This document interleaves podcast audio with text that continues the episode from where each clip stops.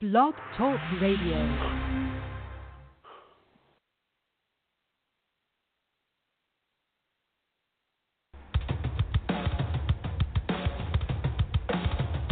You're listening to Wide Men Can Jump on the Wide Men Radio Network, located at blogtalkradio.com slash Wide Men Can't Jump. We're brought to you by the law offices of Stephen P. New, wowfreecam.com, and facebook.com slash makeupkennedy. You can check us out anywhere and everywhere you find podcasts. Now for the host of your flagship program, here it's not Tom Robinson and Nate Bush as you normally think it would be. No, it's not. It's Nate Bush here with my good friend from up north, Tim Dombrovas. I'm just stopping the intro because I can do that. Tim, you there? At least I think I'm here with Tim. Having a com- we're having a computer problem. There, Oh, there we you- go. I hear you now. Are we there I now? got you. Got you. PC. I I am in fact uh, I am Tom Robinson. Uh, I am the master of voices, as you well know. And Yeah, I uh, this is just me doing my Tim impressions, which is spot on. I might add. Good day. It, it's pretty damn good. It's pretty damn good. I'm not Well, gonna Tom, lie. I I'm known for my for my voices. So how are things in the in the, in uh, how are things in the deep south? Nah, could be better, could be worse, but it's another week here at Wide Men Can't Jump, episode 42, and we have got a Oh, jam-packed show tonight for you. I hope you guys are looking forward to it. It's going to be a great time. Um, but first, let's just go ahead and let's get it. Let's get it in here. You wanted to talk about. I believe you brought up Mr. Ben Simmons the other day. Did you not talking to me? Said you wanted to talk about him? Well, I, I certainly did, as uh, as Ben has uh, been uh, willingly or unwillingly. We're not really sure if if it's unwillingly. Ben blink when you're on television, eh? Um, has been sucked into the realm of the Kardashian slash Jenner yeah, slash uh, entertainment television. Yeah, it's almost like he seems more interested in uh, diving into the world of reality TV than he is about playing basketball. And the Kardashian curse is a real thing. Every time they get with one of these guys, uh, bad news. Yes, we have. Uh, I think Tom and I touched on it briefly last week. It's Well, Tom, it's Tom not brought a good it up. sign. Tom not and I talked last when- night. Tom and I talked last night, and- uh, I recorded that conversation to be played here this evening. And he talked about this. Um, he talked about Ben and the off season and what Ben's been doing and, and things of that nature. But go ahead. I'm sorry, I didn't mean to interrupt. Well, it seems to me. I mean, I don't know about you, and I'm not sure. Um, it's not a very productive way to spend your summer. Now, sure, these guys are entitled to uh, you know a little bit of of a holiday time. Um, you know, he's you know at least number two on the squad, um, getting paid big bucks. Um, I want to I want to see some basketball related um, ventures going on, like uh, practicing those parts of your game that you have not. Like if he was a ten year veteran and was an all star and defensive player of the year and all this kind of stuff, and he was out doing that, it wouldn't bother me quite so much. But he's got what one season under his belt. Yeah, You one know, complete season where he actually Yeah, played. okay. So he's he, so he's he's probably got some things. Like I said, not that he's not entitled to some private time, but uh, making the game show or not the game show, the late night circuit. I don't think that serves uh, Ben Simmons or the 76ers very well, and they've already got enough No. nonsense going on over there. Yeah, it, it's not like it's not like that they need the publicity. Um, Philly's one of the most talked about teams in the off season, and you know even last season with all their high quality picks, and they've been in the news now for a long time. It's not like they need any more publicity, especially Well- with a guy, and and he's entitled to date whoever he wants and be Oh, with yeah, whoever he sure. wants. But man, it's almost like he's almost like he's asking for it here. You would think, you know, that somewhere, I think I, I, I had actually mentioned this to Tom, that somewhere, I mean, he's got an agent, and that somebody from the team would be going, hey, you know, um, not telling you what to do, but you're about you, you're you're you're not far away from going down a slippery slope there. Um, you end you want to end up like some of the other basketball players that have got involved in that mess. And, yeah, uh, Lamar Odom, Tristan well, Thompson. And, uh, and Just to name a few. one- Uh, who was the white guy? Oh, uh, Kris Humphries. One of the most. Yeah, I mean, and look what happened to him. I mean, you don't. The problem there is, I mean, it would be one thing if you could date. He's dating, I think, one of the Jenner girls, I believe. Yeah, I think um, I I think it's think. Caitlin. He, he's with. I don't know, but but regardless, is it because if you get sucked in there too far, then all the rest of their drama becomes your drama, and you Yes, become associated with that. You become associated with that drama, and that I'm quite sure the 76ers do not do not want and or need. Um, like I said, they have enough nonsense going on with uh, Joel Embiid uh, doing uh, bicycle kicks thinking he's a soccer star and all this all this other nonsense that goes on in that franchise. Uh, not Okay, a good He's move. dating Kendall. He's dating Kendall. I forgot. Kendall, Caitlyn so, Jenner okay, so is, he's is Bruce all right, so he's dating the Jenner, but but all it takes, I mean, and these girls are infamous for it. They get knocked up, get married, and then you're you're involved in that mess, and then you're involved in all of it. And I mean, you got Kanye and all that goofiness going on, and I, it, it cannot be can't be conducive to a good to to to being a professional sports guy. That's all I'll say. Well, it doesn't leave a lot of time to focus on sports, which is, hey, you're being paid to to do that. And when you're dealing with these people, you're wrapped up in the pseudo celebrity life, so it's kind of hard yeah, to well, pay it becomes a bit of a becomes a bit of a gong show. It's like, oh, well, there's Ben Simmons, and he dates Kendall Jenner, and then the story becomes it becomes flipped. It's oh, hey, there's Kendall Jenner who dates Ben Simmons.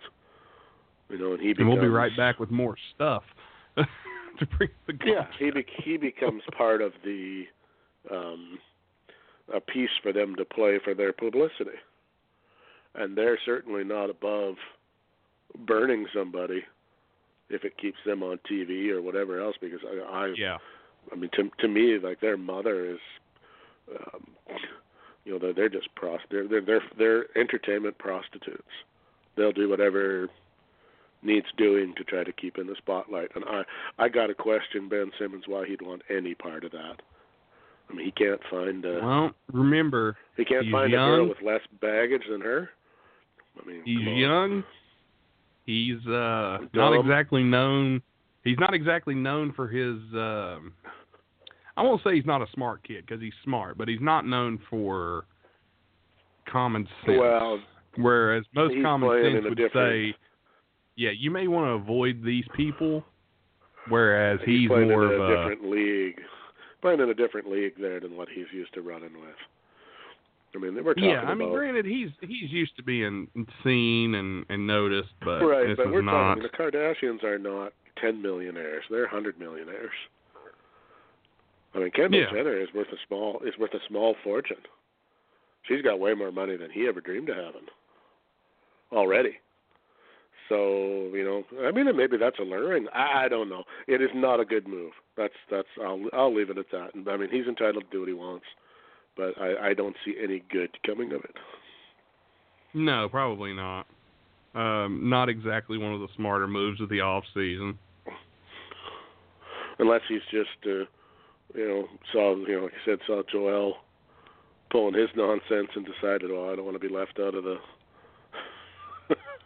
I too can be crazy I see your bicycle kick and I raise you a Jenner like they they go. oh, Well, trust me, I'd rather do ten bicycle kicks than deal with the Jenners. oh good lord I'd rather be kicked by ten bicycle kicks than have anything to do with that mess it's a, it's it's a it's a place where male species go to die. Even poor Bruce, he's now a woman. Uh, with nothing wrong with that. You can be what you want to be. They, no Uh, Bruce Bruce Jenner was forced to have a sex change to try to get some spotlight from those that bunch. That was the so? end game for him. Well, I think I think I mean he may have been contemplating it before, but being around those women pushed him to that. I believe.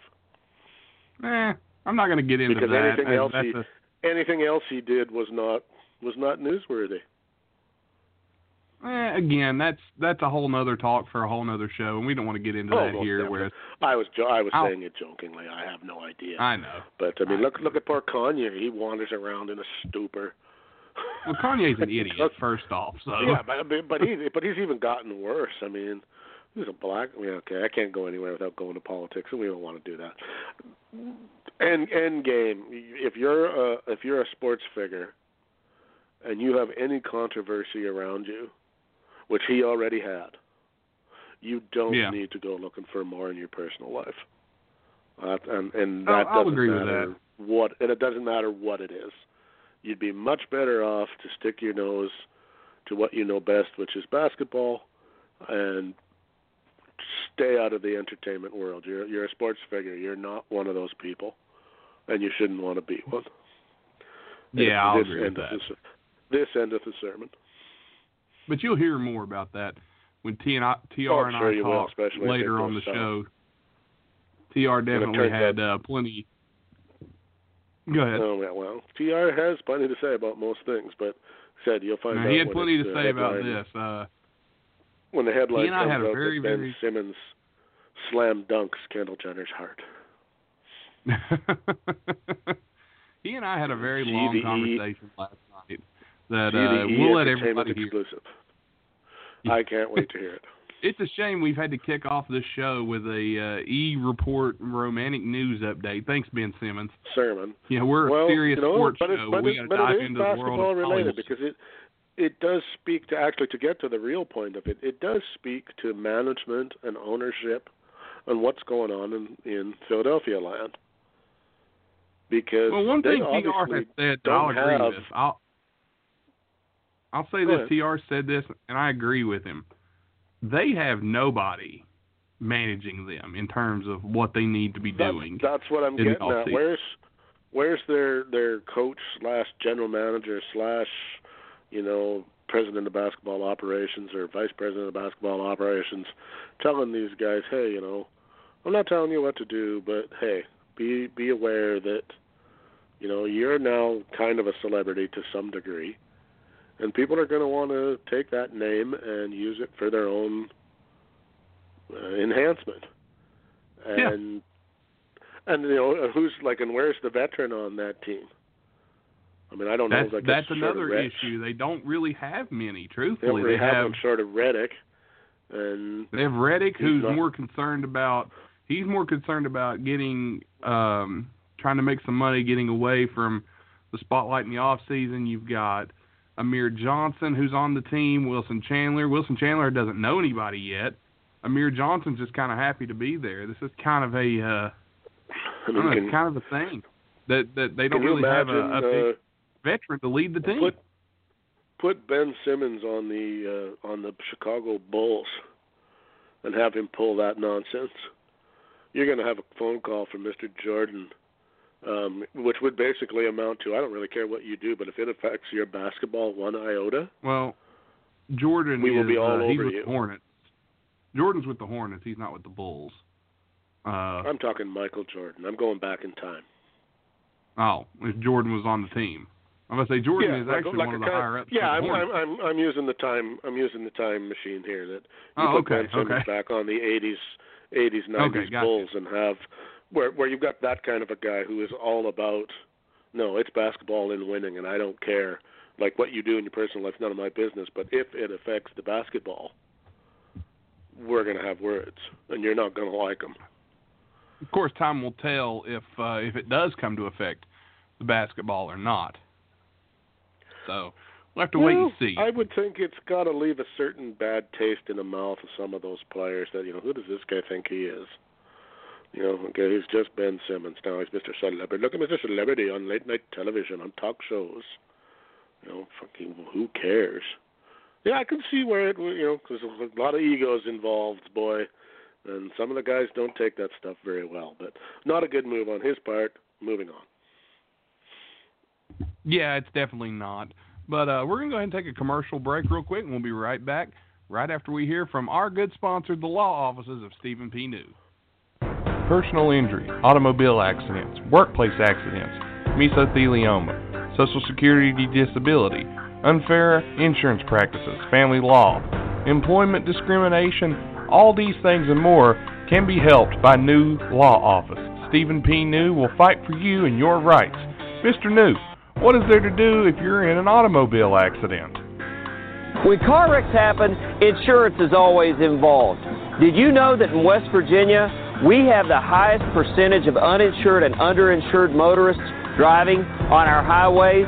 That means that when you're in a car wreck, your attorney needs to know how to work with your insurance company to maximize the compensation that you'll receive. If you've been in a car wreck, call me, Stephen P. New.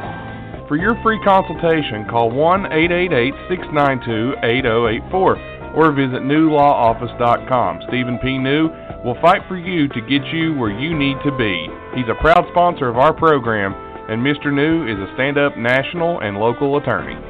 Stephen P. New, attorney at law, answers to your legal questions. We do want to thank the law offices of Stephen P. New for sponsoring the show. But, Tim, right now we are joined by our guest. He is the host of Fish and Stats on Sports 56 WHBQ 87.7 FM in Memphis. Memphis Grizzlies sideline and pre and post game guy from Grizzlies Live, Rob Fisher. Rob, thank you for joining us. You got it. How are you guys doing tonight? Doing good, sir. How about you? Doing well. Doing well. Just getting ready for uh, training camp to start here soon. Yeah, it's just around the corner, and we are so excited to have some basketball back. And uh, we do thank you for taking a little bit of time out of your busy schedule to uh, to speak with us. And um, one thing we want to dive into here is this Grizzlies roster. Uh, they keep they have Mike Conley on his contract. Uh, Marc Gasol still there. What do you see the Grizzlies? Um, they had a pretty rough season last season. Do you think that the Grizzlies this season, um, coupling some young talent uh, with Jaren Jackson and Jevon Carter and company. Um, do you think Memphis can do better on the offensive side of the ball this season? Because they really, from what I could see last season, I didn't get to watch a lot of Memphis, but what was really their weaknesses? Um, I, I couldn't tell well, if it was more offensive or defensive. Well, there wasn't really much to watch last season. I mean, it was uh, it was a rough season for the Grizzlies. Uh, injuries with Mike Conley's injury, especially, really took their toll last year. Chandler Parsons wasn't right for a long period until late in the season. Um, you know, they just had JaMychal Green hurt at the beginning of the year. It was just a bunch of injuries, and you know, midway through the season, it was just a roster of you know misfit toys. Uh, it was a bunch of guys from the G League, a bunch of free agent guys that uh, were just trying to get a shot. You know, the Grizzlies ended up with the second worst record in the league. So this year comes down to a lot similar to what we've seen the last few years with the Grizzlies. The season will depend on how healthy they are. And mainly, the main guy that you look at is Mike Conley. How healthy is he going to be coming back from that Achilles injury? The next guy is Chandler Parsons. What are you going to get from him? I mean, that's been the case the last couple of years since Chandler arrived in Memphis. And, you know, can Marc Gasol stay healthy for an entire season, which he did last year? But health is the main thing. And, you know, if they're healthy, their roster certainly today is much better than it was a year ago. Their roster is a lot better going into the season than it was a year ago. And a year ago, they expected to be a playoff team. So if they can stay healthy, with the roster that they have, they should be a playoff team this year in the West. Awesome, Tim. Uh, you got any questions here for Rob? I sure do. Hey, Rob, how's it going tonight? It's going well, thank you. Um, I guess you touched on it there a little bit with the uh, the last season being a well, I guess what maybe the second or third worst record uh, franchise history, almost back to the days of Vancouver franchise. Um, but the the Grizzlies got two pretty good uh, two pretty good draft picks this year. Is that gonna? I mean, that might not push them to the playoffs, but but it should get close. Do you think? Yeah, I mean, I think their roster is a again, if healthy, their roster is a playoff roster. You know, they'll have they'll have everybody back, and I think the roster got better. I think the addition of Kyle Anderson's a big improvement from what they've had at that position. You know, MarShon Brooks joined the team late last year and was just a bucket getter from the moment he stepped into Memphis, and to have him on the roster this year, coming off the bench, is could be a big help. Um, you know, I, I think the addition of uh, Shelvin Mack, you know, they they've been very clear through their moves of what their you know, idea and what their goal is going to be. One, it's going to be about playing defense. Two, it's going to be about having guys on the team that are smart IQ basketball players, and and I think they've done that. Whether it's been through the draft, through free agency, Omri Casspi being another guy that they've added, uh, also you know through free agency, through trades as well. So I think all those things they've shown. We are getting back to what our identity was which was grit and grind, and that's what they want to do. You know, Jaren Jackson's a terrific defensive player. His offense has been was great in summer league. His offense at Michigan State was fantastic, and there's really when you look at upside on Jaren Jackson, you have to think the upside mainly comes on that offensive end because he's already an NBA ready defensive type of player. Jevon Carter in the draft, defensive style guy, Tony Allen type guy you know, the Grizzlies tried to speed things up a little bit with offensively. They tried to, you know, adapt to what the NBA is today. But let's be honest, guys. I mean, you're not going to have the ability to outscore Golden State. You don't have the talent. You don't have the ability to outscore Houston. You don't have the talent. I mean, to me, I think you model your team after like Utah Jazz, which kind of comes full circle because it wasn't long ago the Jazz were kind of modeling themselves after the Grizzlies when Marc Gasol and Zach Randolph were there as well. But now you kind of want to model yourself after them because when you see the Jazz play defense, they can give those top teams trouble because you're different. The Grizzlies aren't, and this goes, it's not just for the Grizzlies, but just about everybody in the West. You're not going to outscore those teams because you just don't have the James Hardens and the Steph Currys and Klay Thompsons and Kevin Durant's of the world, and you're not going to get them. You're not going to develop them. I mean, those are special players. So you have to be different. And what makes the Grizzlies different is they'll have two big guys, Marc Gasol and Jaren Jackson, and they're going to defend the heck out of you for the entire game. I think their scoring's got a little bit better, but you know, grit and grind used to be you hold teams in the mid 80s and the Grizzlies would win games.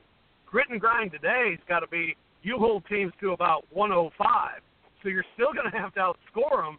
And I think the Grizzlies' scoring ability is a little bit better. So they're going to have to still score, that's going to be the biggest question, but they're certainly going to get after it defensively, and they're going to have a smart basketball team, and that's kind of the direction they want to go. Yeah, you, you bring up Jevon Carter, and if anybody's followed the show, that's my guy, Jevon Carter. I'm a, a West Virginia native. Been following Jevon since since he freshman year. Big Carter fan. Thought you guys got an amazing player out of that. Have you got to be around uh, Jevon and, and how he's adapting to the style of play in the NBA? I know he looked good in summer league, and he's just a defensive nightmare. What what are your thoughts on Jevon Carter?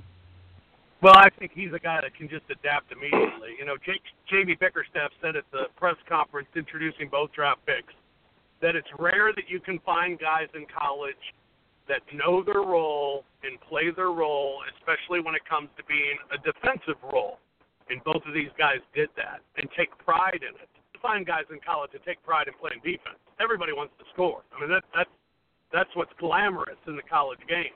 But these guys take pride in their defense, and you know, Jevon Carter's a guy that you just think he can adapt to the NBA quickly because that's what he is. It's about effort. It's about defense. It's about disrupting whoever he's guarding. And we saw it in summer league. Now, granted, it's summer league, but you know, I think the thing I always look for in summer league is if you're Jaren Jackson and you're a top four pick, you better dominate everybody. And he did. Jevon Carter, you know, do what you do, be that disruptor, and and he showed that as well. I think he can adapt to the NBA. The only problem with rookies in that sort of role is foul trouble and things like that. Maybe things you kind of sneakily could get away with in college that you can't in the NBA. But I think he can make the adaptation. He's got an injury right now, but he should be ready for camp should be good to go. And I don't think they're going to ask him to do too much right out of the gate. I think he'll be in the rotation, but if he earns it and I think he'll earn it because he is just a tireless worker.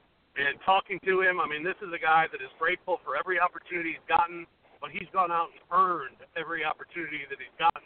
And to impress Bob Huggins like he did, well, that takes a guy that just works his tail off, and that's the type of guy that Memphis fans love. That blue collar mentality, guy who's just going to bust his tail, He'll be diving on the floor, he'll be getting steals, going to make the opposition angry. I mean, that's the type of guy that Memphis falls in love with, and Jevon Carter just seems to fall right into that mold. Yeah, he really does. I thought he was a perfect fit for Memphis. Um, Tim, you got any more questions for Rob? Yeah, one quick one. You mentioned uh, Bickerstaff there. Um, he's going to get his first full year shot. Um, what does he bring to the table that uh, that they didn't have before with uh, Fizdale?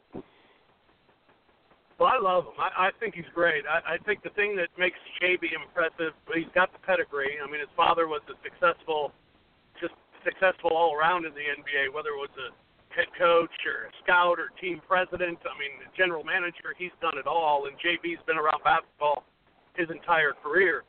You know, when he took over for Kevin McHale in Houston, he took a team that was just in disarray and got them to the playoffs and got them competing very hard. They decided to go another direction, and Mike D'Antoni he came to Memphis, and I think getting this opportunity as a head coach, just seeing him go through a season like he went through last year, which was miserable, he got them playing hard regardless of the situation. And J, I mean, I hate bringing it up around JB, but one of the big moments of last season, I think, for him as the head coach, the teams in Charlotte gets beat by 60 points. 60 points. I mean, to get beat by 60 is it's embarrassing no matter who you play. And they did it in Charlotte, and it was an embarrassing performance. And you wondered how was the team going to recover from that. They came back in their next game and gave the Utah Jazz everything they could handle in a game that came down to the final minute. They ended up losing because the Jazz were just a much better team. But the team fought. They came out every night, played hard, fought for JB, and he never stopped coaching. Even in that 60 point loss, I mean, he was coaching until the last 45 seconds of the game when he finally took a seat on the bench because he knows, you know, these guys were fighting for jobs, whether with the Grizzlies or with another team around the league, because people would watch the tape. He got everybody to play hard. I think he's a guy that the players respect. I think he's a guy that Marc Gasol respects, which is the most important person on the Grizzlies team that you want to respect your head coach. I think Marc respects him. I think he gets their attention. I think they listen to him. He's a very good basketball mind. He's always thinking ahead, and he treats everybody the same, yet treats everybody fairly. I think, you know, to be successful as a head coach in the NBA, and I've been covering the Grizzlies for 12 years, first coach that I watched was Marc Iavaroni. Wasn't long into his tenure that I thought, is this how it is everywhere? Because the players just don't care about anything he's saying. And Marc Iavaroni didn't last very long. Lionel Hollins, you could tell they respected him. They played hard for him. They played as well as they could for him. Dave Joerger kind of took over for Lionel, did a nice job getting the respect of the team. David Fizdale wanted to change the culture, wanted to change a lot of things. It just didn't work. And I think Fizz will be a really good coach. I think he's a really good basketball mind. He'll be good in New York. But J.B. Bickerstaff has their respect, has their attention, and they play for him, and they listen to him. And I think that's the first thing when you look at a head coach. What's the most important thing? You have your players' attention and they respect you. Because if they don't, it'll go sideways quickly and you'll be out of a job. JB Bickerstaff's got that from this team, and I think that'll go a long way. Couple more questions for you, Rob, before we let you go. Um, one thing I want to know about is uh, the Grizzlies are supposed to be retiring Zach Randolph's number in Memphis this season, which I think is great. Z-Bo had a great run there loved that team personally. They weren't my favorite team, but I loved watching them. Loved the way they played. Um, did do the Grizzlies think that Jaren Jackson, with his style of play and the way he conducts himself on the court, do they think he can step in and be the next Zach Randolph for Memphis? Well, General Manager Chris Wallace said he thinks Jaren Jackson has the potential to be one of the greatest players to ever wear a Grizzlies jersey. Now that's some high praise because Pau Gasol was terrific, and Zach Randolph, and Marc Gasol, and you know you can name a handful of guys that that that's going to be uh, tough to take, especially because of the Memphis fans' relationship with certain players, and Zach Randolph was beloved, and you know, and rightfully will have his number retired because he is, you know, the success of this organization, you know, was on his shoulders for the tenure that he was in Memphis. I don't know if they look at him as the next Zach Randolph. I think they look at him different. You know, he's going to be a guy that'll rebound. He's going to be a guy that scores. Zach did those things but he's going to be so much more athletic and can be so much more dynamic, and his upside is is you know greater than what I think you'd see as a Zach Randolph. Zach was never athletic. Zach was just a smart basketball player who just you know busted his tail to accomplish everything that he accomplished in his career. Jaren Jackson's a guy that is so athletic but so smart, so coachable that he can become he can become an all-star in this league and can become a great player for a long, long time. I don't know if it's necessarily replacing Zach. I think it's a matter of their hope, at least, is it'll be better than Zach with him and Marc together. And eventually, when Marc's done with his career, that you know Jaren Jackson moves into that center position and can be the leader for the team for a long time to come. He is today's NBA. He's big, he's long, he's athletic, he can guard the four. He can guard the three. He can also step out and knock down threes. Plus, he'll get in with his length and can get rebounds. So he's a guy that can do a little bit of everything. And you know, Zach was Zach was huge in what he was able to do, but in today's NBA, it's made it a little more difficult for him to go out because he's got to guard guys that play his position that are quicker and more athletic and are shooting threes. And it's become difficult for Zach. He's still going to beat you, and he's still going to win games for you uh, you know, occasionally, but not as much as he used to. So I think it's it's a different type of guy.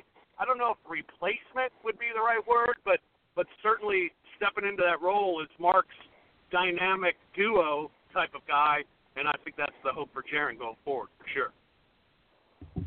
Well, I've only got one more question, and then Tim, if you've got any more, I'll throw it back to you. Uh, my last question for you, Rob, is who's the guy on the team this year that's maybe not Jaren Jackson or Jevon Carter or even a um, a big name that we would know like Mike Conley or Marc Gasol? Who's a guy that we need to look for on this team this year that's going to step up and assume a bigger role for this Grizzlies team? Well, I think your hope would be, and I mean, he's a guy that you know, but I think he's a guy that can fit into this organization because of his defensive play, because of his ability to score and because of being a smart basketball player, and that's Kyle Anderson. I mean, he he's a guy that also seems to fit into what the Grizzlies want to do, and it's a position in which the Grizzlies haven't had a lot of success. You know, at the shooting guard position, or at the two, whichever side, or even at the four, where he's going to play. He's a guy that needs to have, you know, a big impact on this team. Another guy that I think, you know, you expected big things from him last year and didn't get him because he was hurt in camp and never really got right until the end of the season. But JaMychal Green's going to have to be a lot better. You know, he was taking over for Zach Randolph, taking over at that four position. He got hurt in the first three minutes of opening night last year. He goes through a camp. He's in basketball shape to start a season. JaMychal Green could be a big part of this team, scoring and rebounding. And uh, you know, you you put him with Marc, and then throw Jaren Jackson in that mix as well, and that front line could be very effective. Tim, you got anything for Rob? Yeah, one one quick one, one real easy one. Uh, playoffs or not next year?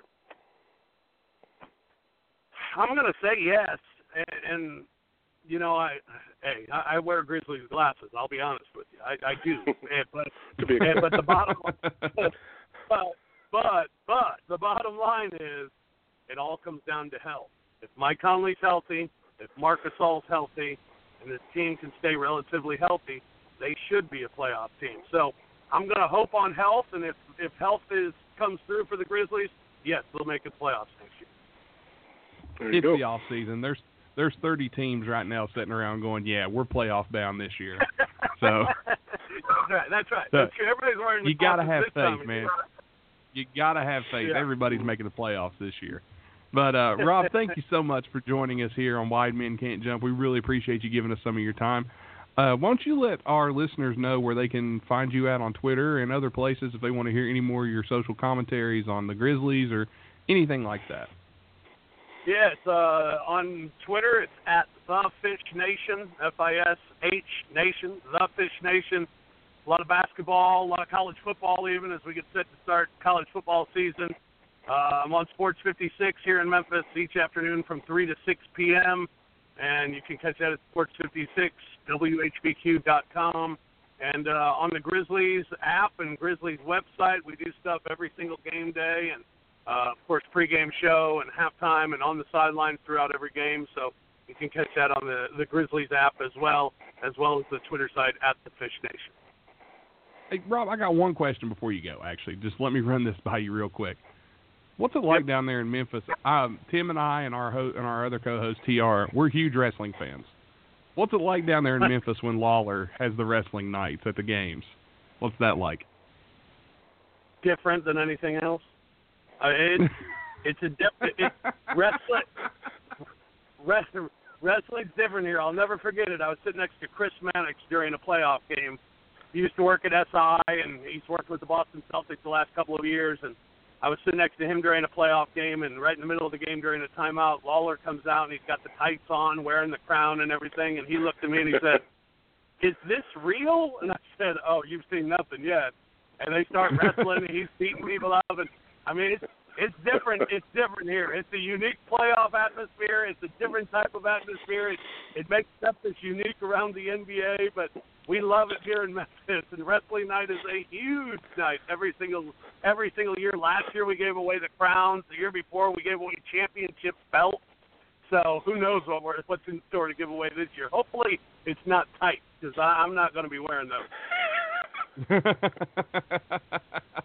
I might have to come down to Memphis for a wrestling night. That sounds like a good time. Basketball and wrestling, you can't beat that.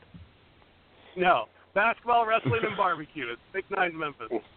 Oh God, that's me. Ooh, that, barbecue. Why do I not live in Memphis? that sums me up to a T. My goodness, I think I need to pack my bags. well, Rob, thank you so much for joining us, and we hope to have you back real soon, man.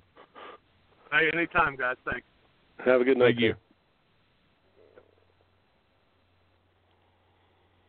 Well, that was Rob Fisher of the Memphis Grizzlies, a sideline sideline reporter, and he talks on the radio down there in Memphis. Big basketball fan, and thank him for giving him so much time. But Tim, right now, the man himself, Sweet Lou, is joining us. What's up, Lou?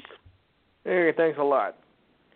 Well, listen, any any team can say that you know they're they're Super Bowl contenders. Um, you know, going into the into the preseason. But when you get down to it, only a few are going to survive. I mean, even Cleveland thinks they're going to, you know, do um, have a winning season this year. I don't see it happening. I mean, they'll do better. I mean, you can't get any worse than zero. But uh, I'm not thinking it's going to be like a 10 win season. I still think they're going to suffer. That's true. That's true. Uh, but yeah, I mean, it's glass half full. Everybody thinks they're going to win it this year, or at least right. get there. So I mean, that's how you got to look at it. Um, I think there's maybe like one or two teams that can honestly say, yeah, we're not going to make the playoffs this year.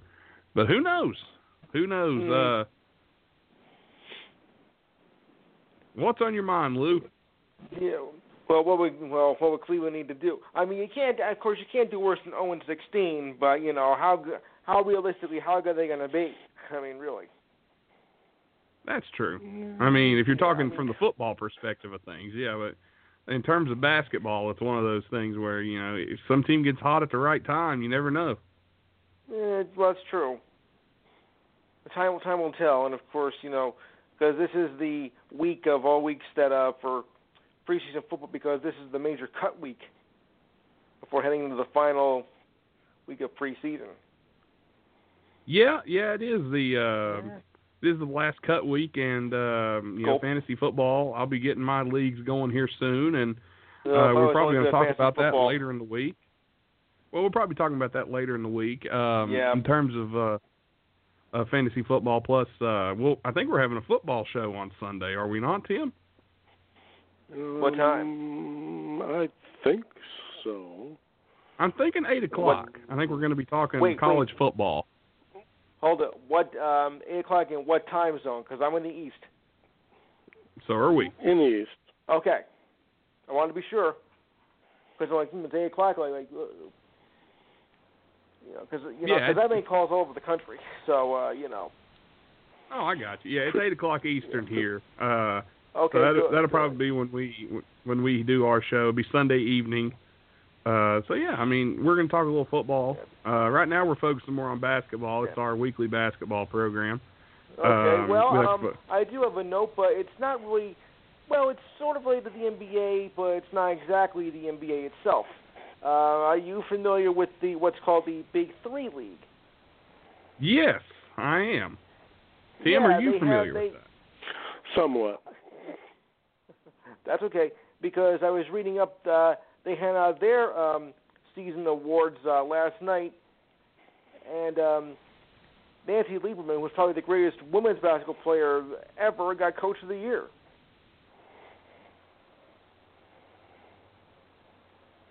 Yeah, I, I saw that. Uh, that was. I Mhm. thought that Not was uh, interesting. Not really surprising. Uh, No, I'll, I'll be honest with you. I don't really, I don't really pay attention to the big three leagues or anything like that.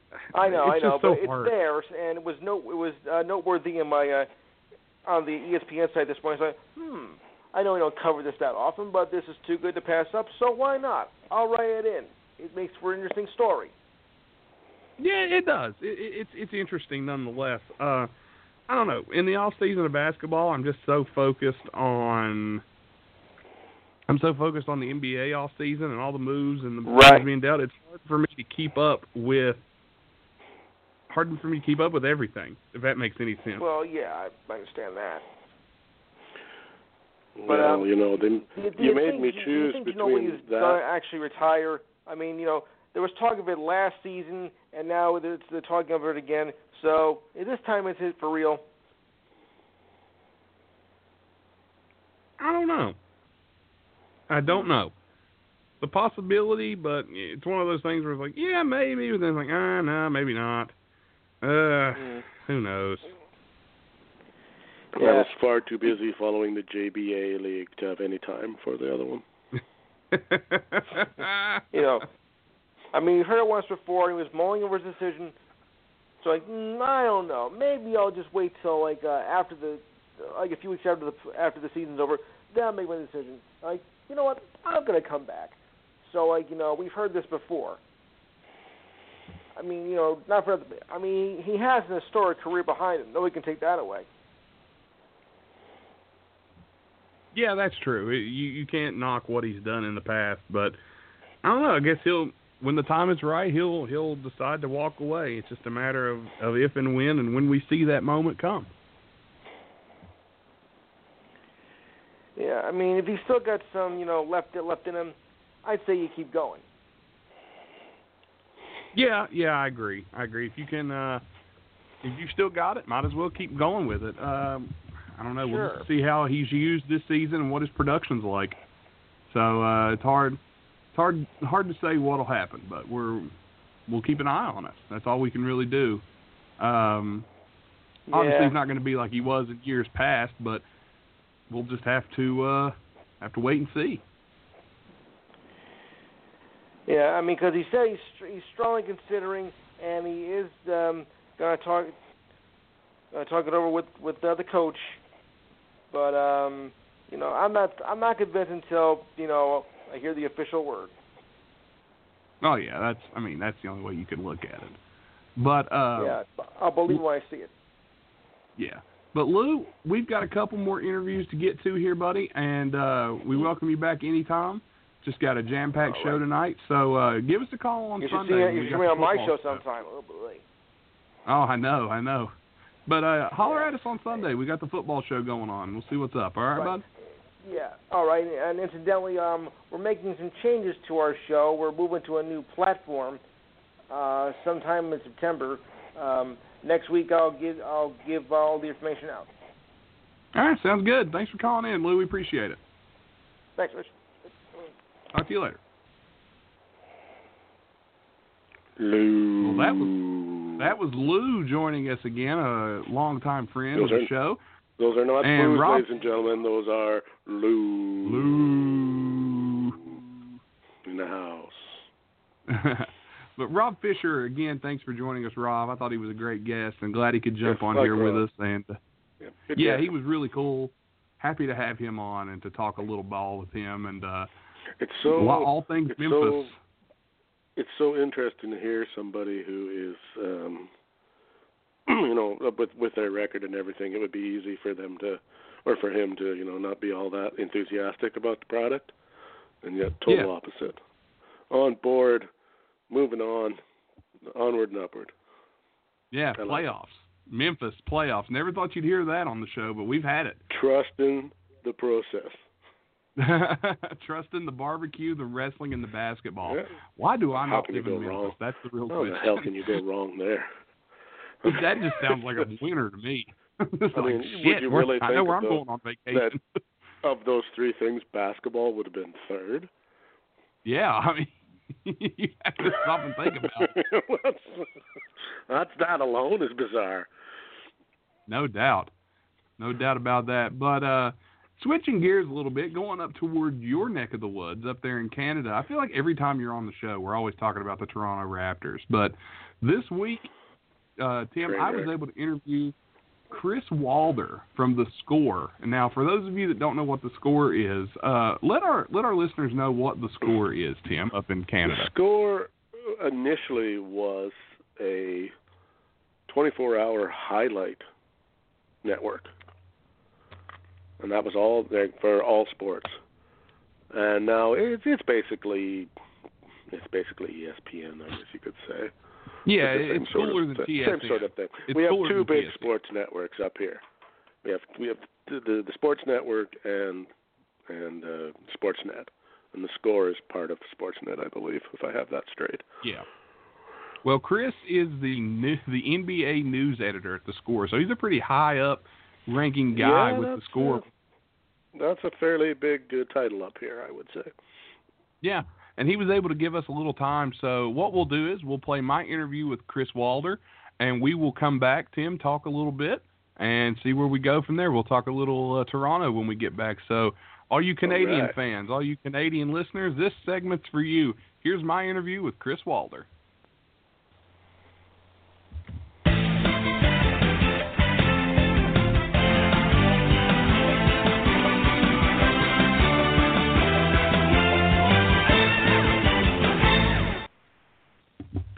Joining me right now is NBA news editor at The Score and former Toronto Raptors columnist at Bleacher Report, Chris Walder. Chris, thanks for jumping on with me. Hey, thanks for having me, buddy. No problem, no problem. We've uh, been trying to set this up for a little while, but we finally were able to make it work out. So, uh, been looking forward to it. Been wanting to talk some Toronto Raptors with you. Yeah, it's, our schedules are always hard to get together, but I'm finally glad we can talk some Raptors. Obviously, this was a pretty big off season for us. Yeah, let's go ahead and dive into that. The off season, um, depending on how you look at it, it's been good, or maybe you don't like it as much. Uh, what are your thoughts on the Raptors off season picking up one Kawhi Leonard through the big trade with DeMar DeRozan, and uh, they add Danny Green and get rid of Jacob. Uh, Jacob, uh, man, his last name's tough. Uh, Pl- Pirtle. Pirtle. Yeah, Pirtle. That's it. It's tough, man. It's a tough one. But what do you think? Well, I think ch- change was inevitable for this franchise. I mean, there was so many expectations heading into the playoffs. We had a franchise best regular season with the 59 wins, and I think a lot of people were hoping that maybe this is the year that Toronto finally gets to the finals and we can overcome a, a LeBron James Cavaliers team that was definitely showing uh, its inefficiencies. But then you get to the second round, and obviously it didn't play out as a lot had predicted. Uh, getting swept uh, again by Cleveland, and having your franchise player in DeMar DeRozan get benched in the in in Game Three and then ejected in Game Four unceremoniously.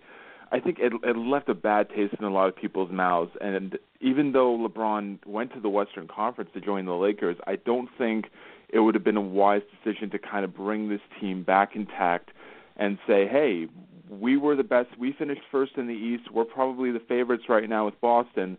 LeBron isn't impeding our path. But uh, that's not the mentality of someone like Masai Ujiri. So firing Dwane Casey was the first, you know, firing shot, and then to pull off the trade with for for Kawhi Leonard, a guy that, you know, 9.9 times out of 10, you're never going to be able to convince to come to Toronto on his own merit. I'm glad. I'm certainly glad they pulled the trigger on that. Even though he might only be sticking around for one year, this guy is a top five player when healthy, and I think he puts the Raptors in a better position to get to the championship than someone like DeRozan would.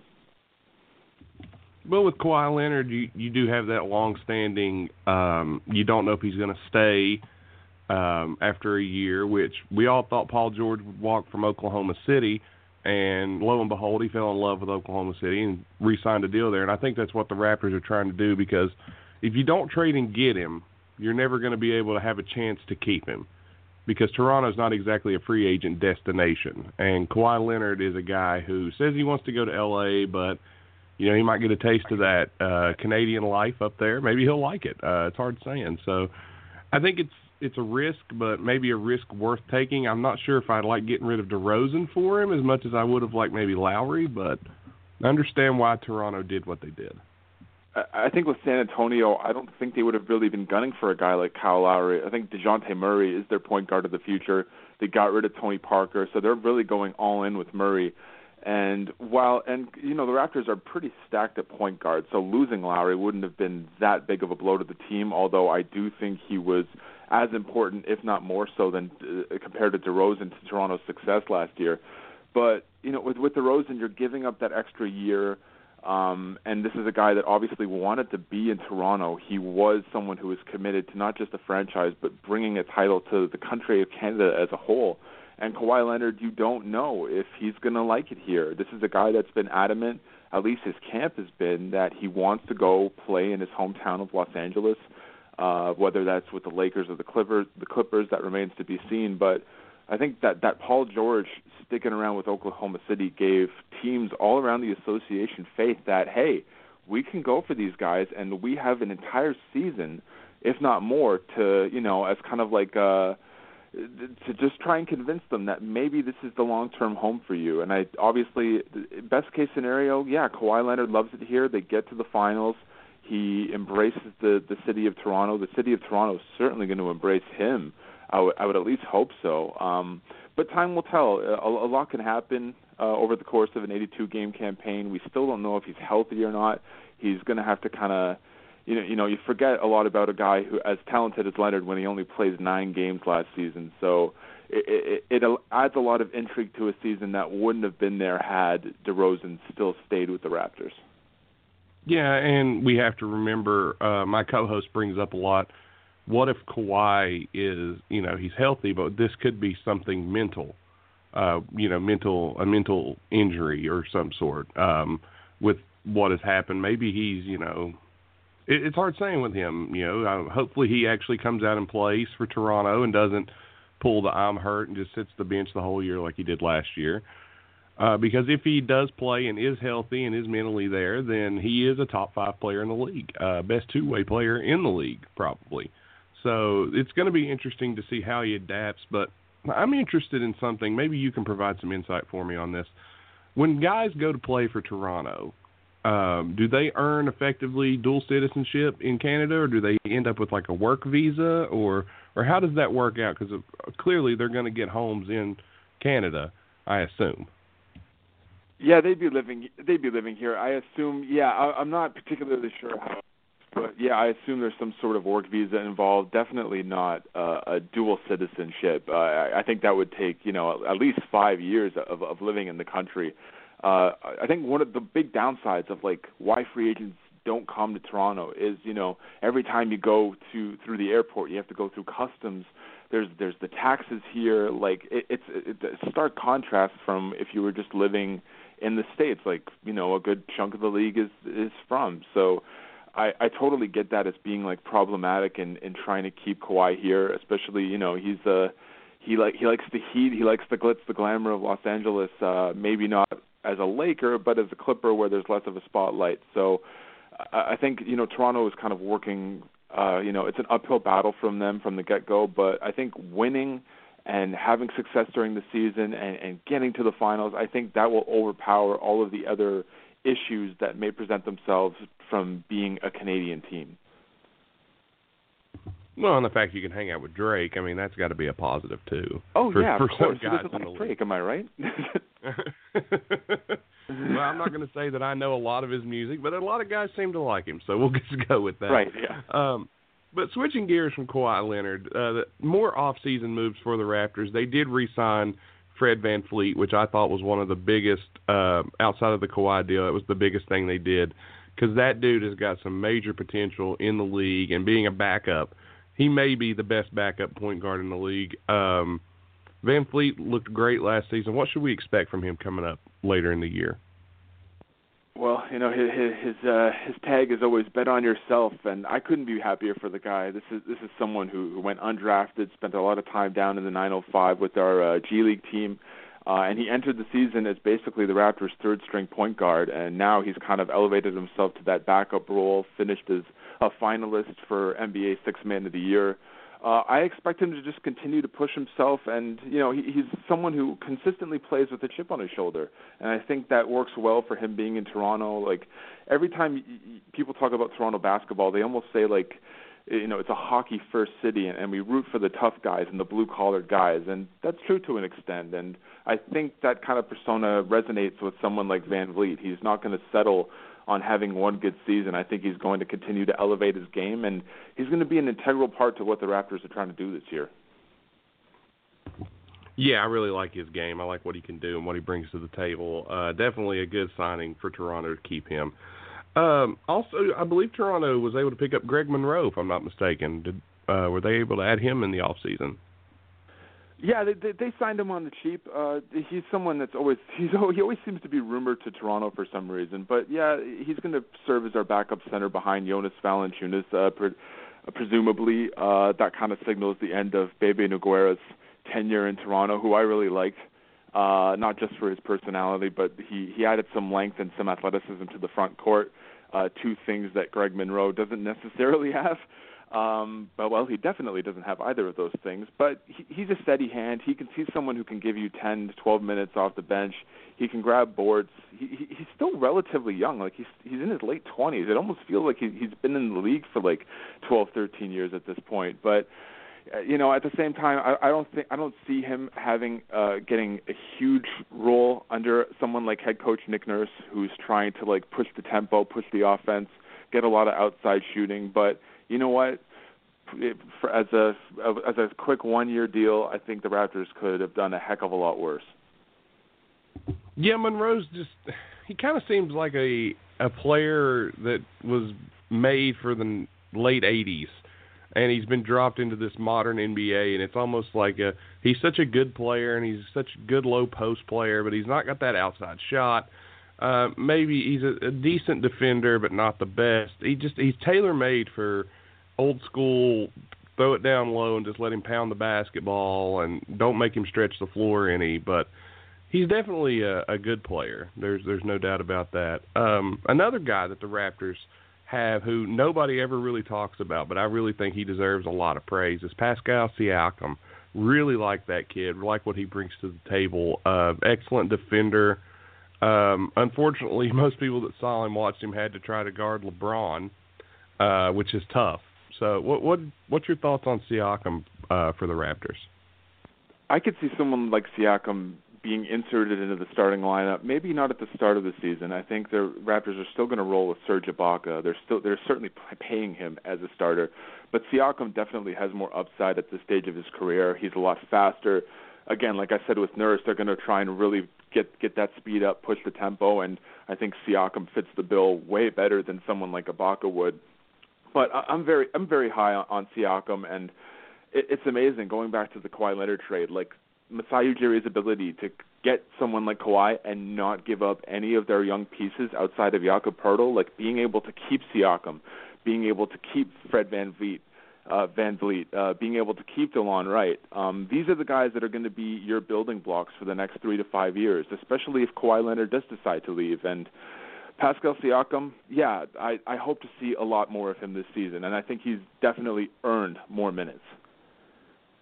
Yeah, for sure, and uh, he's he's a solid player. Um, quick question though on Dwane Casey: Did you like the firing? Did you do you not like the firing? I, for one, was not keen on it, but maybe you know more than I do when it comes to uh, Toronto. What do you think about that?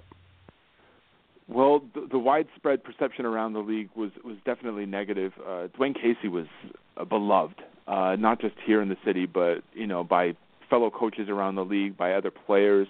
He's very respected. You know, coming over from the Dallas Mavericks, that championship team that beat the Heatles back in 2011, and he a lot of he did a lot of good work here. Um, certainly the best coach we've ever had. Took the, the team to places that it had never been before. But you know, as good of a coach and as respected as he was, I think having the same voice in the position that long and not necessarily getting any further than they have and coming off that series with Cleveland two straight years in a two straight years of just getting walloped by LeBron I think the time had come for a change of voice behind the scenes and while I'm sad to see Casey go on a personal level, I really did like him and I really did enjoy having him around. Um, and you know, I, it's a wait and see approach with Nick Nurse, obviously, because he's never been in this spot before. But I, I wish Casey well with the Detroit Pistons. Uh, but at the same time, it's you can't justify keeping him, and it's always easier to get rid of a head coach than it is to get rid of a fan- franchise player, which of course the Raptors eventually did, uh, trading DeRozan.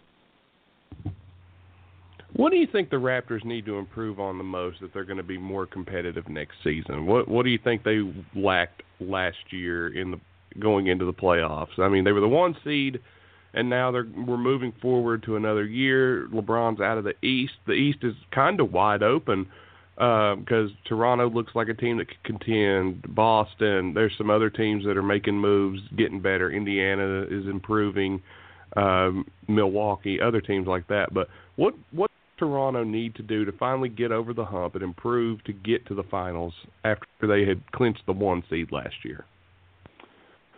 Well, well, statistically, you look at their numbers. I mean, they were one of I think one or one of two teams, or maybe three, that were like a top five offense and defense.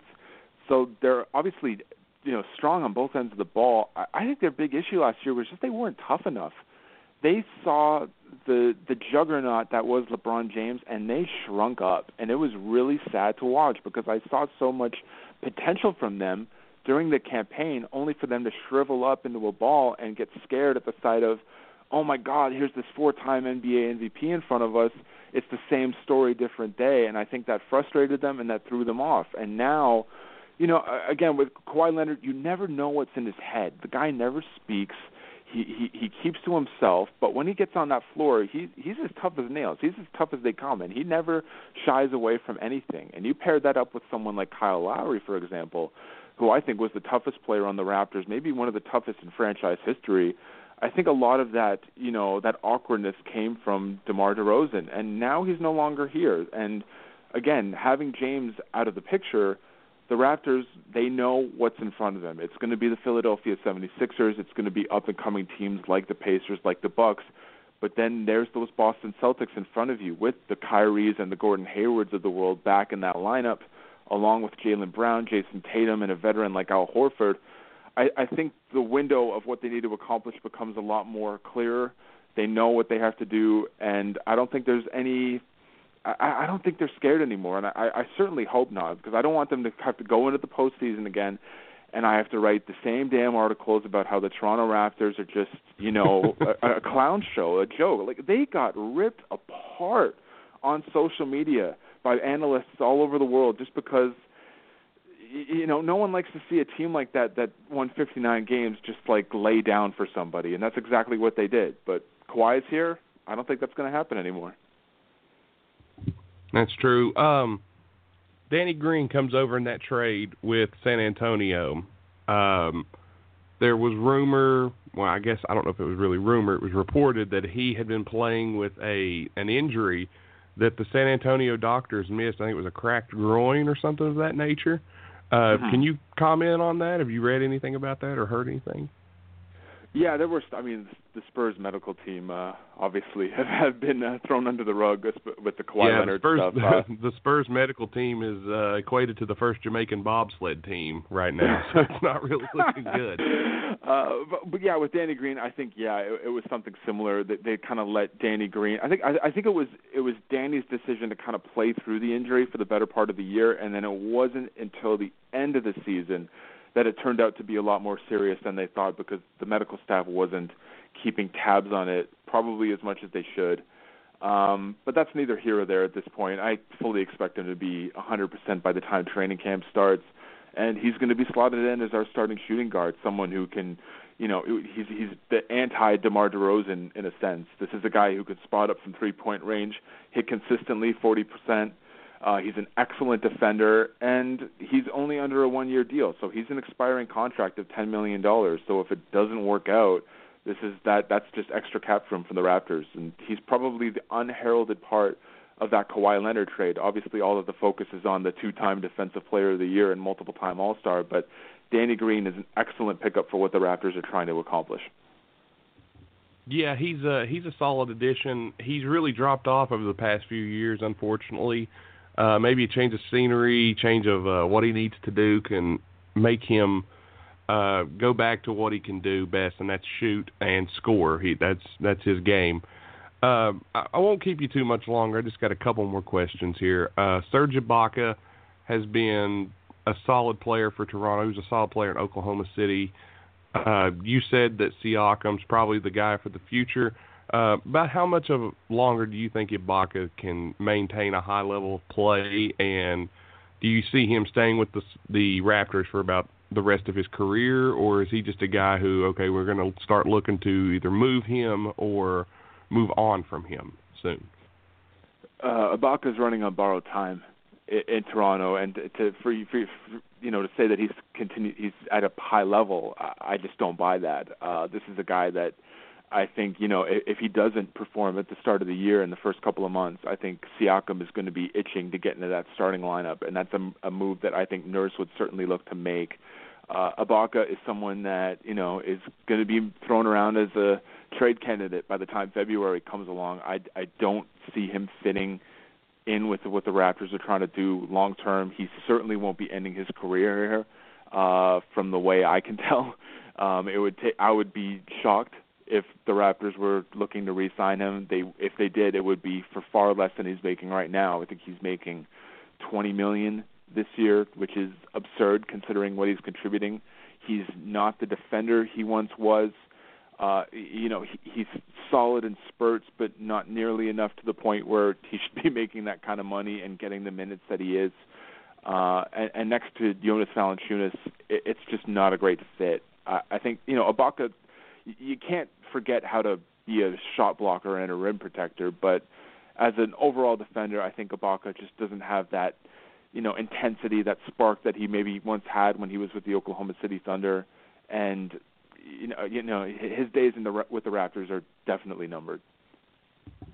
Yeah, he his production has dropped. He he used to be a guy that you would look at and be like, "Oh man, he's a solid defender. You know what you're going to get from him." But now it's he takes a lot of threes anymore, and he I, I don't know. I just don't like that part of his game.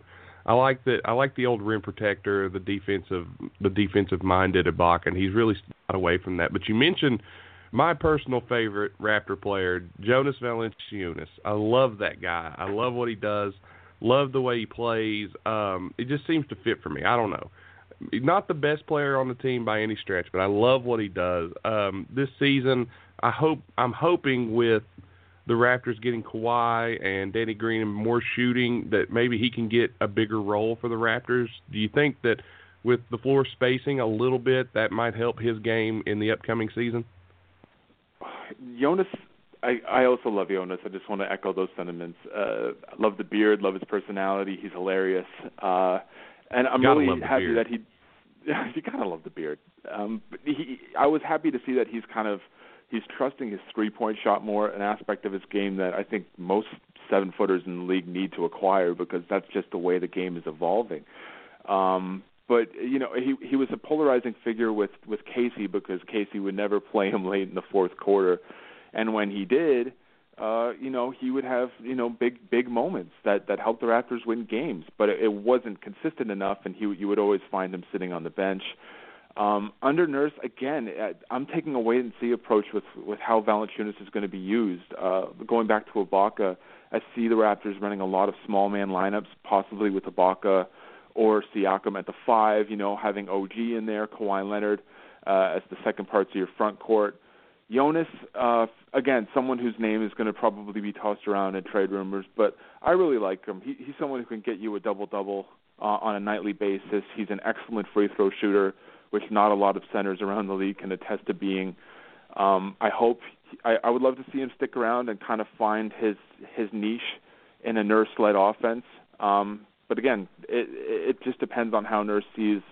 Uh, if he sees more benefit of just going small, and if that's the case, then Valanciunas could find himself on the bench once again. Well, I I hope that's not the case. I do enjoy the way he plays. I like his game. He's he's a great player. Um, I'll let you I'll let you go after this this one more question here, and I really appreciate you giving me time and talking with me here about the Raptors because we got some Raptors listeners, and uh, one of our co-hosts is a uh, Toronto Raptors guy. He's from Canada. He lives up in um, Alberta, so he's a he's a Toronto guy. So uh, I do appreciate you giving me time. But this last one here is kind of an overall question. What do you think the Raptors finish? If you had to predict right now, looking ahead, where do they finish this season? Are they NBA Finals bound? Do they get tripped up by the Celtics or the Sixers, or it, we'll just say Kawhi plays and he's healthy, everyone's healthy? Do you think they can make it to the finals? All right. So best case scenario, yeah, Leonard plays 70 plus games, which is probably a little high considering he played nine last year. And he's there's going to be spurts where he sits. He might might have a little minor injury here or there. Uh, and obviously there was the chemistry issue. I mean, Kyle Lowry and DeMar DeRozan, those two were boys, and they were comfortable playing with one another. And who's to say that same that will be the same with Lowry and Leonard? But I think if all checks out, there's no reason to think the Raptors will finish any worse than second in the Eastern Conference. I think the Celtics. I think they're going to be everyone else's favorite just because they're going to have Kyrie and Gordon Hayward back. You know, who's to say how many games those two will play? Kyrie is also injury prone. But I think the Raptors probably win between 55, 57 games, maybe a little bit less than they did last year. But I, I I think anything less than an Eastern Conference Finals berth would be a huge disappointment. I would probably say the Celtics are probably an easier choice to make it to the finals. I, I really like Boston's depth, and you can't uh, understate how important a, a head coach like Brad Stevens is. I think he's the second best coach in all of basketball behind Gregg Popovich, and uh, you know obviously Nurse. This is his first year on the job, so. uh those I would hell I would I want to see the Raptors in the finals. I've I, I've been covering this team. I've been watching this team anyway since they first started back in '95. Uh, I've been writing about them for the last eight to ten years, and I would love to see just a, a one finals game at the Scotiabank Arena in downtown Toronto because I just work right up the road. It's if you've never seen a Raptors home game live, and obviously there's a lot of you out there the atmosphere is electric. These fans in you know north of the border, they love their basketball. This isn't a hockey city, and I hope one day that I get to see Kyle Lowry or you know Kawhi Leonard, whoever's here, compete for the Larry O'Brien Trophy. I just unfortunately think that won't be this season. Well, I'll tell you what. If you can get me a ticket, and I'll get my passport, and I'll come up, and we'll we'll have a good time. Sounds good, buddy. Sounds good to me. All right. Well, Chris, thanks again for jumping on with us here on Wide Men Can't Jump. You've been awesome, giving me so much of your time. Uh, if you don't care, let our listeners know where they can follow you and find you and uh, keep up with all things Toronto. Well, be sure to download the Score app for all your uh, basketball needs and news. Uh, you can find me there, obviously, and you can follow me on Twitter. Follow me at Walder Sports, W A L D as in dog, ER. You'd be surprised how many people call me Chris Walter with a T. Nope, it's Walder. Don't put a T in his name. Put a T on your back. That's right. Uh, there you go. but uh, but Chris, thanks again so much for jumping on with us, and we hope we can have you back sooner rather than later for more Raptors talk. And uh, appreciate your time. Hey, thanks for having me, man. We'll talk soon. Can't wait. Have a good one. Thank you.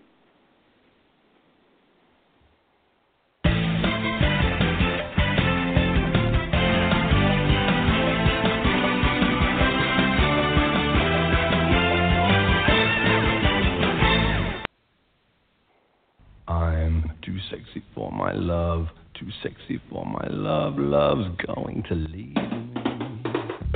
WowFreeCam.com is the number one cam site on the internet, and they are our gracious sponsors, and we want to invite you to check them out over at WowFreeCam.com. Anything you could imagine and whatever you want is just one click away if you go to WowFreeCam.com. What's some of the things you could check out over on WowFreeCam.com? Motorboat? Play the motorboat? You motorboat son of a bitch, you old sailor, you. Or you could be into Two chicks at the same time, man. Whatever it is that you're looking up for, WowFreeCam.com will leave you with one reaction and one reaction only. You won't want to miss out all the fun going on at WowFreeCam.com. So be sure to show them some love and go over. Hey, it's in the name. It's all free. Must be 18 or older to access the website, but make sure you get there as quick as you can to check out all the fun going on over at WowFreeCam.com. Again, must be 18 or older to visit. A big thank you to our sponsor, WowFreeCam.com, here on the show, as well as the law offices of Stephen P. New. You can check them out at WowFreeCam.com and NewLawOffice.com. Tim, that was my talk with Chris Walder from the Score up in Toronto. What did you think? Thoughts? Go Raptors, baby. Actually, I wanted to throw in there that uh, I was wrong. Um, the score is no longer a television entity; they're a digital Ah, okay. platform. Ah, they okay. were at, they were bought by Sportsnet, but then became a digital. That's why when he was talking about the app, that's their bread and butter these Mhm. days. So, No, but still, okay. uh, I, I believe uh, if I read it correctly, uh, five million people downloaded the app or something. So that's quite a bit for Woo. up here in Canada. So uh, that's about two or three more than listen to Wide Men Can't Jump on a weekly basis. well, Uh, depending on the show, but if we if we Which we do wanna send a- retweets, we get we did that. just add our thirtieth country the other day. What was the what was it again? Angola, Angola. Yeah, I didn't even know that was a place. Angola. Now, now you tell me. As I as I told Tom Robinson off air, you think Jim Cornette's got listeners in Angola? I don't think so. I don't know. I highly doubt it. We reach Only we here, have baby. we have reached we have reached some of the deepest, darkest corners of the world with our little Six show, which is just Six which is just crazy. blows my I mind. mean, we've got Every week. we've got Brazil. Every week I get a got, message. Yeah, it's always something. Yeah. Another one every seems Number- every week or two, but you know we got yeah, we Brazil, blew the we've got lid. Eastern we blew Europe. the lid off. Uh, blew the lid off the uh, old record for uh, numbers in a month. Did we not? Um, well, the, the Or the came numbers aren't. close. well, we're not done yet, but we're not done yet, but we're close. And uh, as I, as I, I think I mentioned before, but I don't know if anyone has ever mentioned on air that we were uh, we're well over on our on our own little platform here. We're pushing Yeah. uh, thirty thousand downloads slash listens just on our own little platform here at Blog Talk. So That's great. you know, in in in what basically I believe uh, really since March on, in Blog Talk. So what's that? Yeah, we started on Blog Talk in March. Six- uh, six- had some older it's not even episodes six. from It's not even six From our days months. at Last so yeah so uh, our older days at Last things- Cast. We had uh, had some listens, but uh, you know, and, let's not forget uh, our guys over. I might have to get in contact with them. I haven't talked to them in a few months, but our guys over on. Uh, oh shoot, I forgot their. oh uh, yeah, I know what you're talking about. No, I've I always get the name Oh, wrong. man. Um, All Pro Nation. All Pro Nation. All Pro Nation. That's it. That's it. All Pro Nation. Our guys over there. I'm sorry, guys. Just mind fart there. It's been a rough week. Uh, All Pro Nation. We got listens listeners coming in from all over the place. Uh, Twitter keeps getting bigger and growing by the day. Uh, new followers. Who knows over that uh, Uh, that juggernaut over at uh, that iTunes where the, where you can't get any information out of those guys, but but we're there, so somebody's. yeah, yeah. We've got a. Uh, and I'm going to well, say if you, this. if you go to a- the if you go so if you search Wide Men over there, you will see that Uh-huh. like they have a little popularity meter beside every uh, beside every download, and they're Yeah. different. So that means you know that some are being listened to more than others. So somebody's listening. How many? Yeah. Who knows? But I'm going to guess I will say has to be this. at least Thank you. thank you to everybody that downloads off of iTunes and leaves ratings. Currently, we are at a four star rating on iTunes. We'd like to get up to five or close to it. So keep the ratings coming. Give us that five star rating. We're at four stars right How now. We appreciate happen? I- went there under every alias I had and gave five stars. How did we get four? we I was mad at I was mad at I was mad at Tom and gave us a three. Yeah, yeah. Tom gave us a three. He's like, it just doesn't keep my at, no, I got mad at Tom and I gave us a three, Oh, so we only okay. It was you. four. Okay, I, I knew It was somebody me. did. Tom. it was, it, Tom wouldn't know how to leave a. Come on, this is Tom we're talking about. it was a little jar. He escaped and What's the that? computer and the review. That's that that iTunes that came out, you know, after H Tunes, right? Came out after preparation H. well, with Tom, you never know. yeah. All week. Well, speaking Don't of get Tom, to use that Tim- often, but when we do, Oh. oh, it's there. But speaking of We TR, I got a chance to sit down and talk to our good friend TR last night, and this Oh. interview is going to take us well. Like this is a, a good talk he and I had. This is going to take us past uh, the time we have left on this show, if you want to believe that or oh good lord, It is. We talked for close you to win 40 the minutes. individuals. We are. We are indeed. But this is TR and I. We started a new segment on the show. It's called Good and Bad, and then you fill in the blank with what it is. This new segment, we went good off season, bad off season, and we only got about halfway through the uh, the league. So you're going to hear this, and TR and I. What's that? Only halfway through the league. Oh my god. Only halfway through. Only halfway through in 40 minutes, if you can believe that. Uh, but here's TR and I, our conversation, and Tim and I will come back. We will be no longer be live when we come back, but when we come back, we will wrap up the show and send everybody home, and um, we'll add a few notes here and there at the end. So here's TR and I with good and bad. Let's check it out, Tim.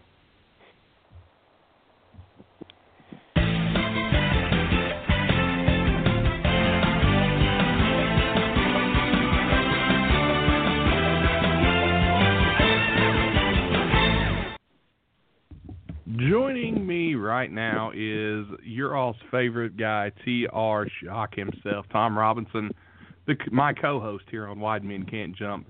With his busy schedule, my busy schedule, we wanted to make sure we got TR on the show this week. So TR and I are going to have some fun here with it. What's up, TR? Nothing much. Uh, I'm resting and relaxing in the sunshine on the Isle of Fiji. Not uh, due not due to a tribute to the late Jimmy Snuka, but my uh, student and protege Anthony Robbins has a uh, chunk of land here that I'm chilling. Oh, okay. That must be. I hear a little bit of a breeze there on Fiji. That must be what that is. Uh, Yeah, all right. Well, it's the uh, PR Cabana girl. Oh, the Cabana girl, yes, taking care of you. Understandable. As long as it's a happy ending for you, brother, that's all we worry about. Yes, sir. well, TR, the reason that you're on here, other than it being your show, um, you're a busy man, and you'll be back co-hosting in no time. But for now, we got you showing up here. You and I are going to play a little bit of the game that uh, we just made up on the fly. It's called Good Off Season, Bad Off Season. Uh, basically, what we're going to do is we're going to look at teams, break them down, and tell you who they brought in, who they lost, and if they had a good off season or a bad off season, and why. So we may not get through the entire uh, league, but we do want to knock out uh, as much as we can here in the next few minutes. So we'll just start in alphabetical order and we'll kick it off. Sound good, brother? Sure. I uh, I've right.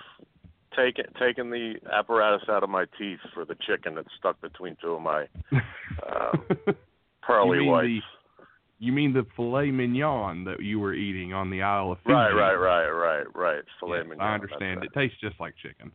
Uh, Right. all right, well, let's look at the. Atlanta Hawks. It, it does.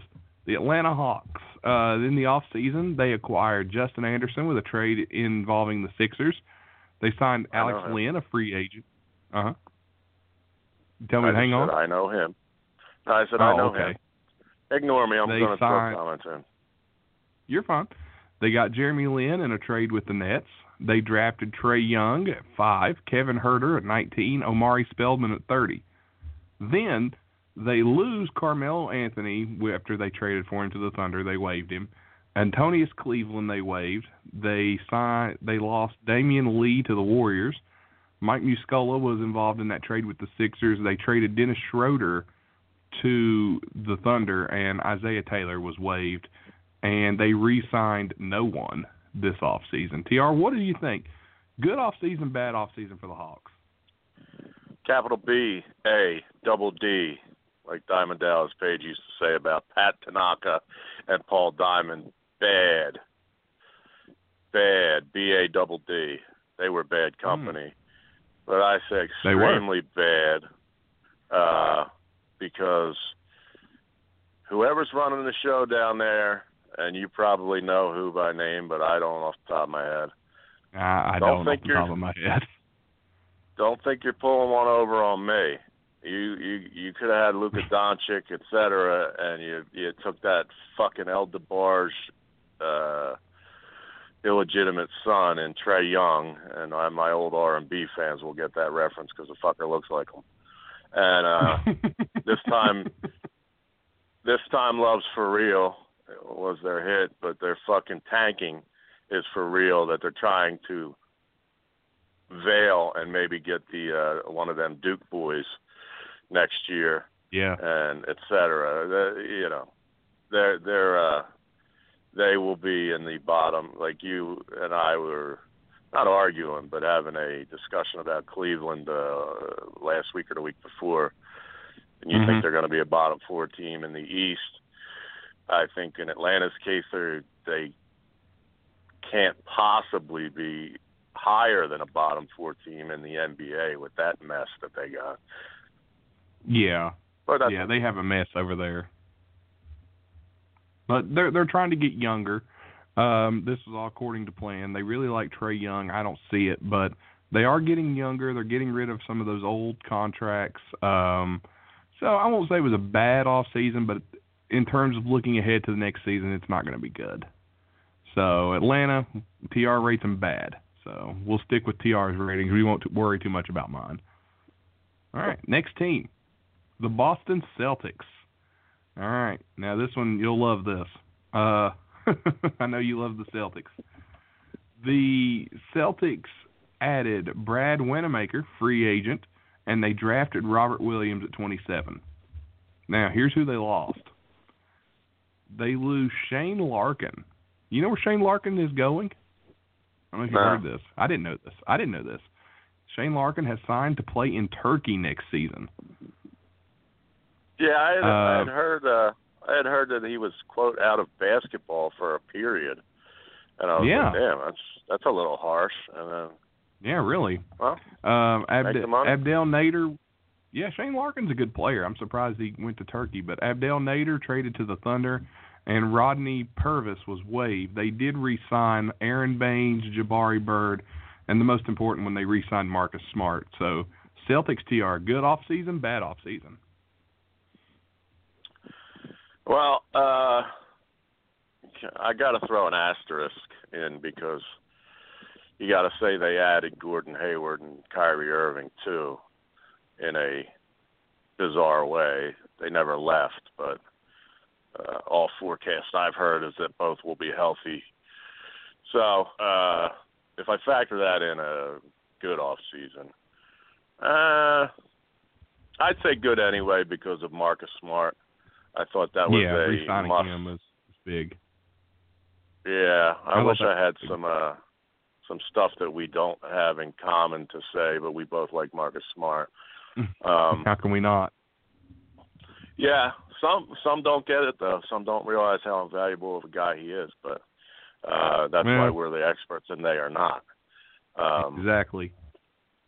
so That's why we're heard. That's why we're heard in 30 countries all over the world. So, and they're not. Right. so. uh, as far as you know, there was only like a couple additions other than the free agency deal, the Robert Williams and Mm-hmm. I kind of forget who you just said, but uh, mm, you know, it's really I, nobody. I gotta go. It's it's not really going to be anybody that's you're going to see a lot on the court. Marcus Smart was the big one, I think. Yeah, um, and uh, other than Shane Larkin, I, they didn't lose anybody, and you know we both agreed Shane should probably be somewhere in the NBA. Uh, yeah, I agree with that. Son of Barry Larkin from your favorite sport, Major League Baseball. Um, oh, I'm sorry, you mentioned baseball and I fell asleep. Uh, so anyhow, uh, I gotta say good, and you know I'm not supposed to. I'm supposed to despise the Celtics from my tenure here on Earth, from back Mm-hmm. uh, the Bird Dr. J rivalry and and so forth, and uh, but uh, you know I, I can't hate them for doing the right things when we're not. So good Yeah, for I me. understand. I, I say good. Well, let's take a look at another team. So if you're out there keeping track of this, you're going to want to get a piece of paper and a pen to keep up with this. The Brooklyn Nets, they added, here we go, free agent. They added Ed Davis. They trade to get Jared Dudley from the Suns. They trade to get Kenneth Faried from the Nuggets. They signed Treveon Graham as a free agent. Shabazz Napier as a free agent. Dzanan Musa was drafted at 29 and Rodions Kurucs was drafted at 40. Did you catch all that? Uh, I can't remember it, but I, I, Napier stands out. But go ahead. uh, they lose Darrell Arthur in the trade with the Suns. Dante Cunningham signed with the Spurs in the off season. They did get Dwight Howard and waived him, so he's gone. Jeremy Lin was traded to the Hawks. Nick Stauskas has signed with the Trailblazers, and they lose Isaiah Whitehead, who was traded to the Nuggets. They were able to re-sign Joe Harris in the off season. So TR, with all those moves and all those moving parts, Brooklyn Nets, good off season, bad off season. Brother, I want to defer to you because I don't know if it's one or the other. I think it's just like a stalemate.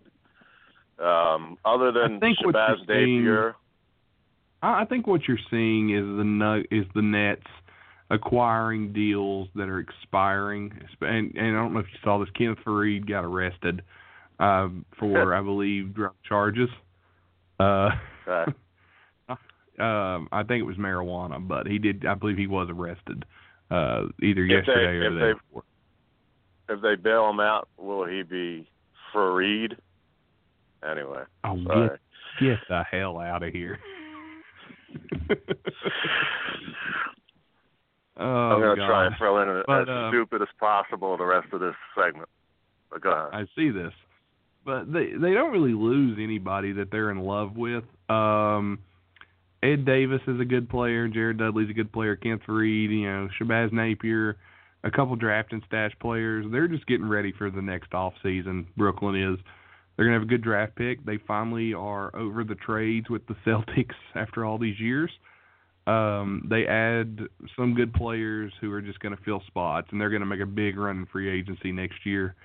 So uh, I would, if I had to guess, I'm not looking at the contract situation, but I would put money on most of these deals are one-year deals and expiring contracts. So I'm going to go good off season for the Nets because they're just getting ready for next year. All right, I'll I'll, take your your opinion there. I uh, Brooklyn is slash New York. Jay Z still involved or not? Did we establish that? I Mm, forget. Very, very small percentage. He's involved. Very small percentage. because he would be an attraction uh, for some players. I don't know. Uh, Yeah, would. I'll, I'll just take. I'll just take your uh, your good grade. Okay. Well, let's look at the next team here. We got the Charlotte Hornets. So, coming to Charlotte, they have added Bismack Biyombo in a trade with the Magic. Tony Parker, they signed as a free agent. They drafted Miles Bridges at 12, Devontae Graham at 34, and Arnoldas Kulboka at 55. They lose Michael Carter Williams, who signed with the Rockets. Dwight Howard, they traded. Uh, they added Timofey Mozgov to their team and then traded him to the Magic. And they lose Jalen Stone. They traded him to the Bulls and they re signed Absolutely no one in the off season. So TR, off season for the Hornets. Good off season, bad off season. Fuck. It's kind of like the Brooklyn thing. It's uh, I don't have a, a strong opinion about either. I'm going to you again.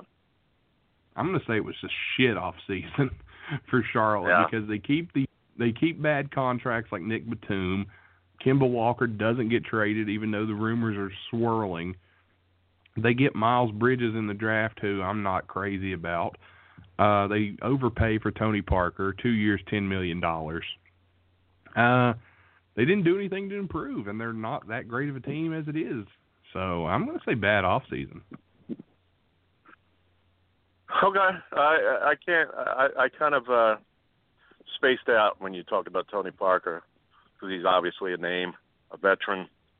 Um, but it's been a long. He's a little long in the tooth, and uh Yeah, I mean, and you know. he he doesn't fill a role that you really need that bad. You got a guy like Kemba Walker who's a a great point guard. The best thing you're going to get out of Parker is a backup. You pay a backup ten million dollars over two years, and I think it's overpaying. wee wee, get it? Never mind. Damn it. Moving on to the Chicago Bulls. Uh, the Chicago Bulls added Antonius Cleveland, who they claimed off waivers. The big ones here, they add Jabari Parker in free agency, and then they draft Wendell Carter Jr. at number seven and Chandler Hutchinson at 22. Now they lose Jerian Grant, who they traded to the Magic.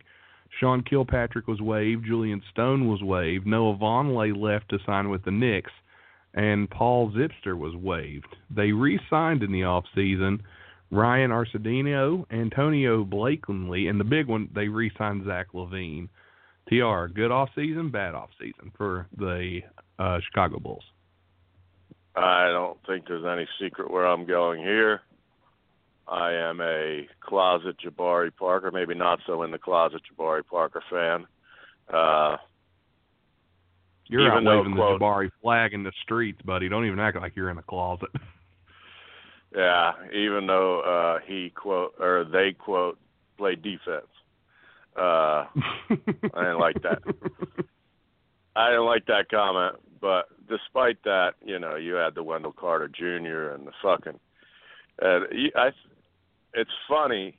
Either it's you're like the greatest mind in the world to fuck up Philly-related names when you can get every other name in the NBA correct, and I don't have no clue. But it's Ryan Arcidiacono from Villanova Ah, okay. My bad. but you do it with Zaire Smith too. You always call him Zaire. It's only I Philly know. people though. You fucking Nah, I do you it- nail every other name in the NBA. I'm thinking you do. But uh you know, I'm I'm glad he got a shot. I, who's to who's to say he'll be anything but the 15th guy or whatever, but you know, Hey, I, uh. I- uh, you know, they, they've you know, I hope I'm not like somebody in say, I don't know, give me a a state, uh, Kansas, who watches Sports Center and falls in love with the Sixers because they're the sexy team with Simmons and Embiid through the highlights. But I'm falling in love with the Chicago young base, and uh, I like what they're doing.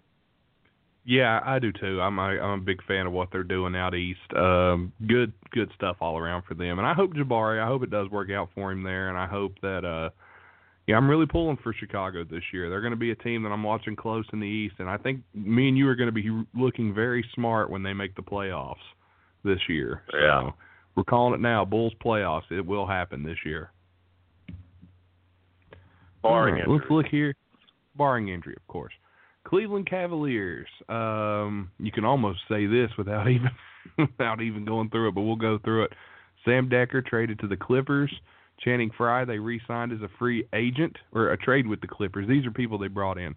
Sam Dekker was a trade with the Clippers. Channing Frye they signed as a free agent, and Collin Sexton was drafted at number eight. They lose Jose Calderon, who goes to the Pistons. Jeff Green has signed with the Wizards. LeBron James, of course, to the Lakers. They waived Kendrick Perkins and Okaro White.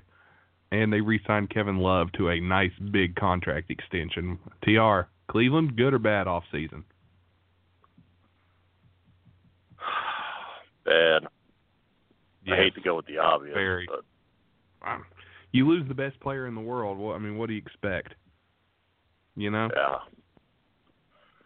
yeah, it was a bad, a bad. Uh, the more I think about it, you may be right, but I ain't gonna fully admit that until tip off.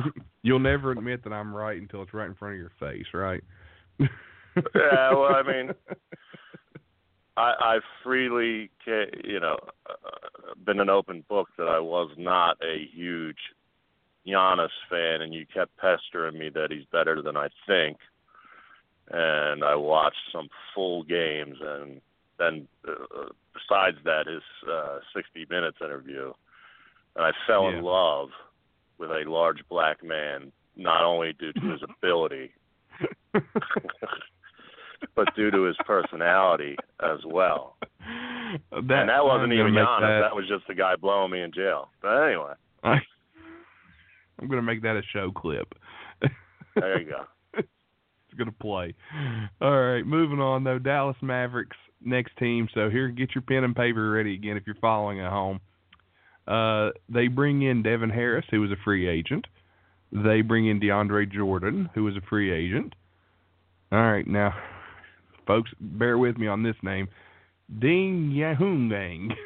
They bring in as a. I swear to God, that's what that name looks like.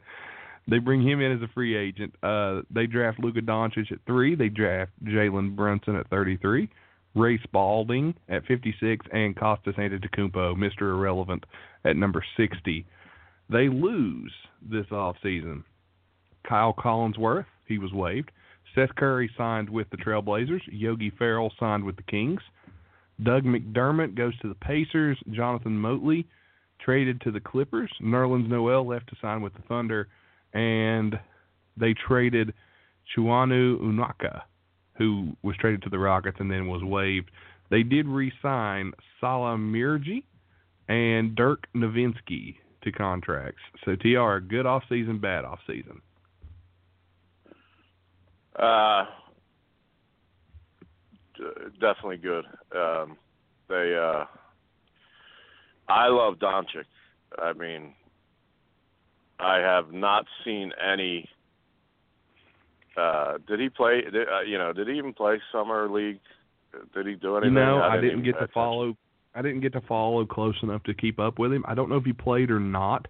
Um, What the fuck's wrong with us? Mhm. We didn't even we didn't even watch that. well, you know, we kind I mean. I watched some jobs. of it, but I know, but uh you would think that one of us, even with background Josh Brown in your ear, that at least one of us would have uh checked at least one of his performances out. But yeah, I, I mean, I like Yeah. him, and I, I I I don't really. I'm not a huge Jordan fan, but it's an upgrade from like Noel. Uh, I guess that's who he's taking to play. Who's he taking the place of? Uh, yeah, he's taking Noel's uh spot. He'll be the Yeah, starting center. Upgrade. Yeah, Yeah, they're, is. they're definitely good. Luka Doncic did not play in summer league. Uh, Okay. let me double check, make sure. Um, yeah, he did not play in summer league. So there you yeah, go. I, I like his chan- I like his chances to be to be a star. Yeah, the the Mavs should be a team we're looking at in the future. Going, you know what? What what a great team they are. Um, yeah, we still got at Dennis least Smith Jr. Yeah. Got Dennis Smith Jr. They've got uh Harrison Barnes still. Uh they add Jordan, they add Doncic. Could be a dangerous team. You never know. They might be one of those I don't think they're gonna make the playoffs, but they could be dangerous heading down the stretch. Uh we'll do a couple more teams here, TR, while we got time. We may have to make this into a two or a three part series here of you and I. Um, but we got a, time for a few more here, so let's go ahead and get to Denver. Denver Nuggets. Off season, they add Isaiah Thomas via free agency. They draft Michael Porter Jr. at 14, Jarred Vanderbilt at 41, and Thomas Welsh at 58. They lose Darrell Arthur, who was traded to the Nets, Wilson Chandler to your 76ers, Kenneth Faried to the Nets, and they waived Isaiah Whitehead. They did re-sign Will Barton, Torrey Craig, and Nikola Jokic to a contract extension. So, TR, good off season, bad off season. despite what you're going to rave about, that fucking fraud uh, Michael Porter Jr. Uh, despite him, they made an incredible jump from an already good team. It's beyond good. Yeah, in my opinion. I think I think they got a lot better. Uh, they added some very good players. They added Isaiah Thomas, who, from talking to T.J. McBride last week, he's going to be coming off the bench. Um, still have uh, Jamal Murray's going to be starting. Gary Harris is going to be the two.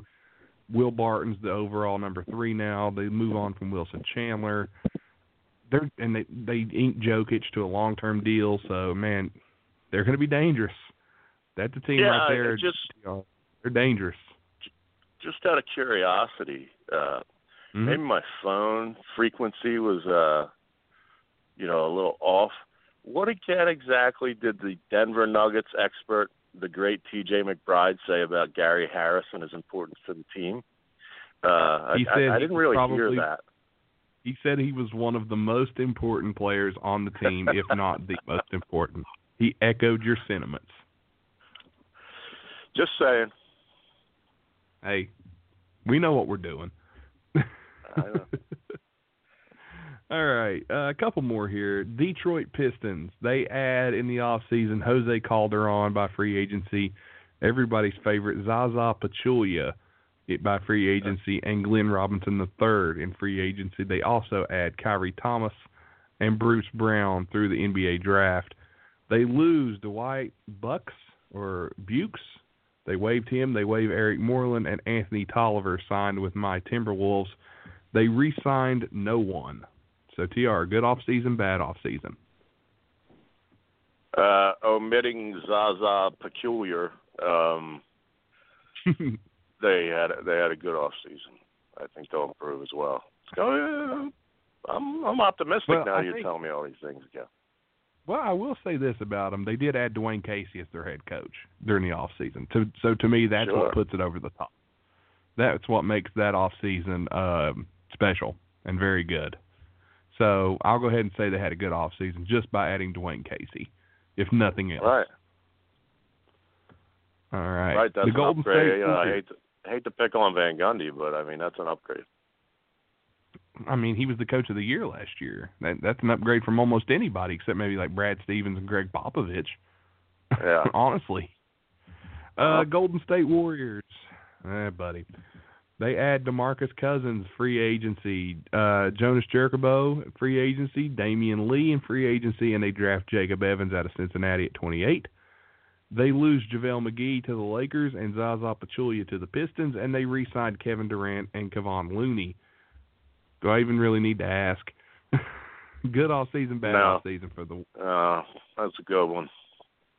the rich get richer. Yeah, and and the once loved get more disliked. Indeed. Indeed, they do. All right, Houston Rockets. We get a couple more out of this here. The Houston Rockets. They bring they bring in Carmelo Anthony via free agency. They bring in Michael Carter Williams via free agency. They bring in James Ennis the third during free agency. They draft DeAnthony Melton, who is a sneaky, sneaky player uh, that they added. He was looking very good in summer league, and they draft Vincent Edwards. They did lose Trevor Ariza to the Suns. They lose Luke Rashad Mbah a Moute to the Clippers, but they did re-sign Gerald Green, Chris Paul, and Clint Capela. TR, good off season, bad off season. You know, uh, you would think losing Ariza and uh, Mbah a Moute, or however the fuck you say his name, the man that discovered Joel Embiid in The Cameroon. Cameroonian Prince. Yeah. Um but when you broke it down like that, uh, you know I'm not a Rockets believer and never was in the first place. Mm-hmm. So it's hard to me to put on uh, objective glasses. Uh I guess I got to go with my gut and say they they had a bad off season because Carmelo uh, at one point would have would have been better than Ariza and Ba Mute put together. Mm-hmm. It's good that they re-signed Capela, but um, I don't know. I, I, I see them having problems, um, locker room issues and stuff. Yeah, and I think Melo slows the ball down and is ball dominant. He isolates. I don't like I don't like him being added uh, to this roster. I'm not a fan of that. I uh, I don't think Melo is a good fit for Houston. Um, I'm going to say they had a bad off season because losing Mbah a Moute and adding a guy that I think is going to make your team worse, and losing Ariza, losing that defense on the perimeter. Yeah, you still have PJ Tucker, and you did ink Capela and Paul, but honestly, I don't think the means justify the end. So I'm going to go bad off season for Houston compared to what they were to what they are now. Yeah, and I just had a thought race across my head like a fucking shooting star, but I forgot about it. Uh, so we both we both uh, say bad. God damn it! All right, it's on the tip of my tongue. we can't argue for anything, can we? mm. Yeah, something. But uh, we'll, we'll, we'll find something. Yeah.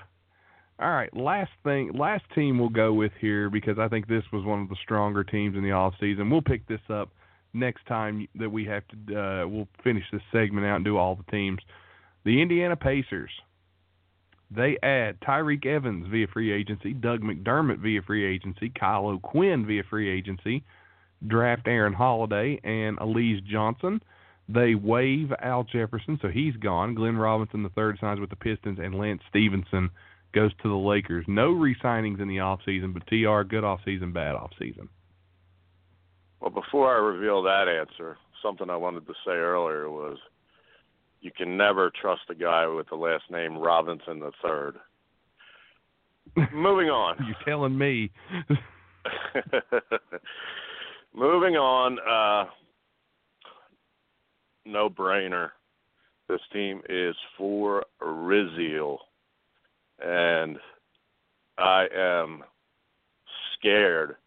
You know how Toronto last year and, you know, in previous years, but last year mm-hmm. specifically was the number one seed that nobody really considered and they're just Toronto, they're up there and they got a good record, but and it turned out that yeah. they shit the bed in the playoffs, but you don't really pay attention to them, and all of a sudden, what the fuck? They're forty and ten, or, or forty and five, or you know what I mean? Some kind of ridiculous yeah. record. I see that with Indiana this year. I see that They're going to be uh, deep. Yes, they're going to be and, a deep uh, team and very tough to unseat.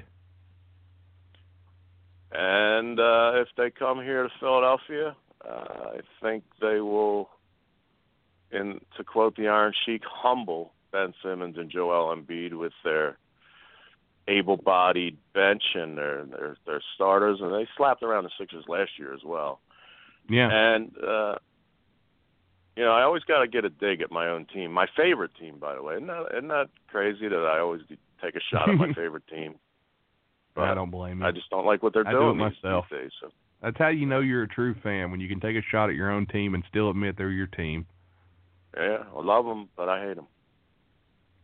Well, I'm going to agree with you. It was a great off season for Indiana. I think they had one of the three or four best off seasons a team can have this year. So Indiana looks great heading forward. Um, and speaking of heading you forward, they, Wide Men can't. Go ahead. Hold on, you just said uh you uh you just said who they drafted, which slipped my mind. Uh, guard, Aaron right? Holiday? Guard. Yeah, Yeah, yeah, Aaron. Holiday. I mean, that's the rich getting richer in the backcourt. I mean, Christ, what a great, really spot- is. what a great spot, what a great spot for him to come into. You know what I mean? yeah, he Where goes not in there like the with, pressure. with Oladipo, goes in with Oladipo and guys like that there, and uh, Collison's still there, and they got Miles Turner. Kyle O'Quinn's going to be a beast down low. Doug McDermott and Tyreke Evans bring shooting. They still got all those players. Oh, it's just going to be it's to be fun to watch Indiana next season. I'm, they're going to be a sneaky team, and people Sure are going to enough. sleep on them. They're going to sleep on them, and they're going to end up making the playoffs. Because remember, this Indiana team took the Cavs to seven games, so and they and they Sure got did. better. Yes, but sir. Tr, Wide Men Can't Jump is moving to greater things, and we just keep getting bigger and bigger, adding more and more countries, more and more listeners, and we appreciate everybody. And I know, hey, real life happens, but I'm always glad when me and you can sit down and talk hoops. This is how this whole thing started almost an entire year ago, and we're still kicking it.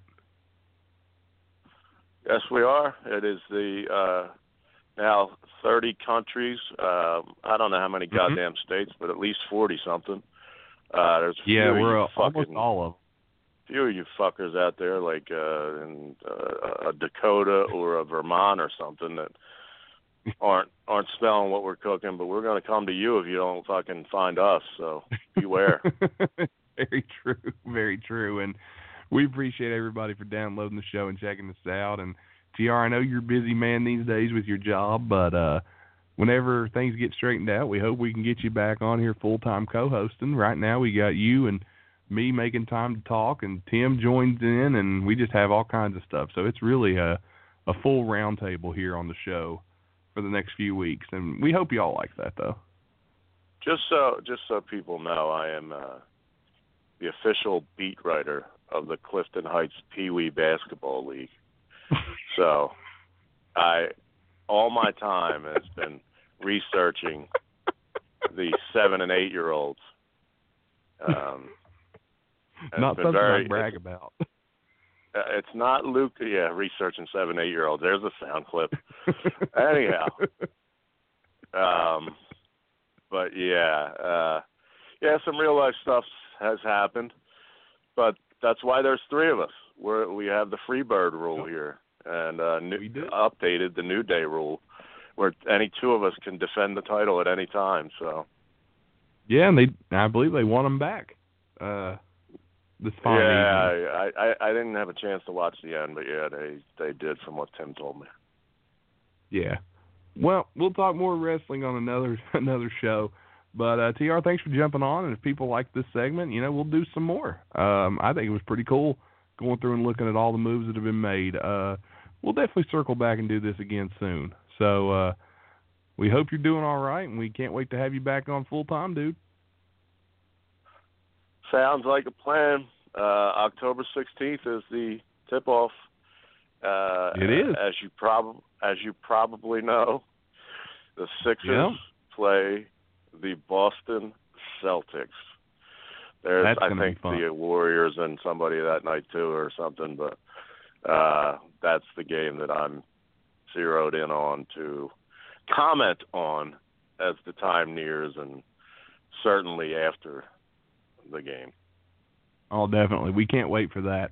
But uh oh, you, you- one year I know you got. I got to keep you on and more because I don't think I've uh, bitched about this. Uh, you haven't. Go ahead. It's not a long rant, but a short rant that I maybe posted about, but not, not on air. Mayim Bialik, formerly Blossom and now in Big Bang Theory, who shared the couch of James Corden with one Ben Simmons. Not working on Really? the jump shot, Ben Simmons.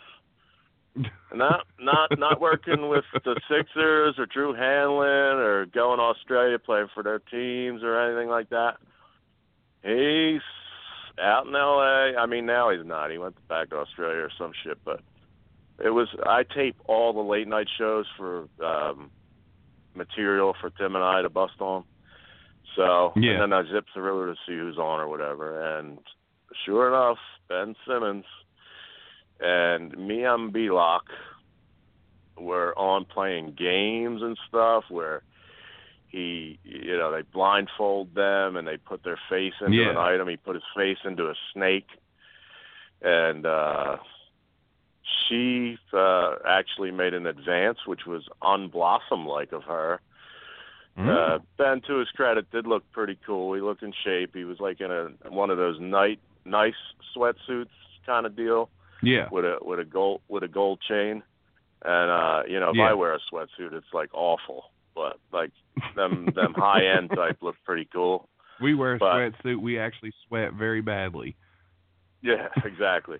But good old Ben was uh she surprisingly uh she he made uh, Corden made a joke like uh, you just want to be next to Ben Simmons, and he has the English accent, which I didn't feel like doing. But um, and she had her um, blindfold on, and she's like, uh, "Oh, I should preface it by saying she wanted Ben to hold her hand because she was wearing heels and she didn't want to fall forward."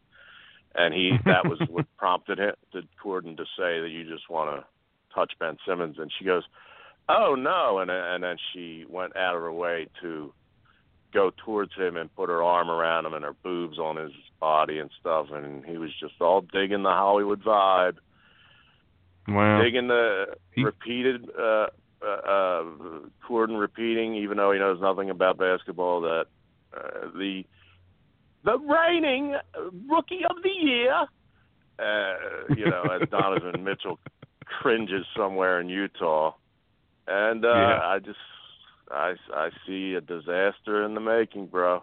You heard it here. All all off season, these guys got bigger heads than fucking the Doctor Pimple Popper's patients. Well, TR, we're about out of time, my man, so we're going to go ahead and get back to the show here. Um, but we'll make sure we note that prediction of Ben Kardashian, I mean Ben Simmons, and uh, we'll we'll let the future speak for itself. But I think you're dead on, my man. Yep, we're gonna see some weird right. shit. We are. Well, let's get back to Nate and Tim, and we'll be talking more on the show. And TR, we can't wait to have you back soon, man. Yeah, I'll be I'll be uh ready for the season. I would think. All right, good deal. Hey, why don't you send us back for old time's sake? Send us back. Yeah, like we like how would we sign off? Oh. Well, little Tr will probably do it differently in the in the real thing, but I would just say, peace.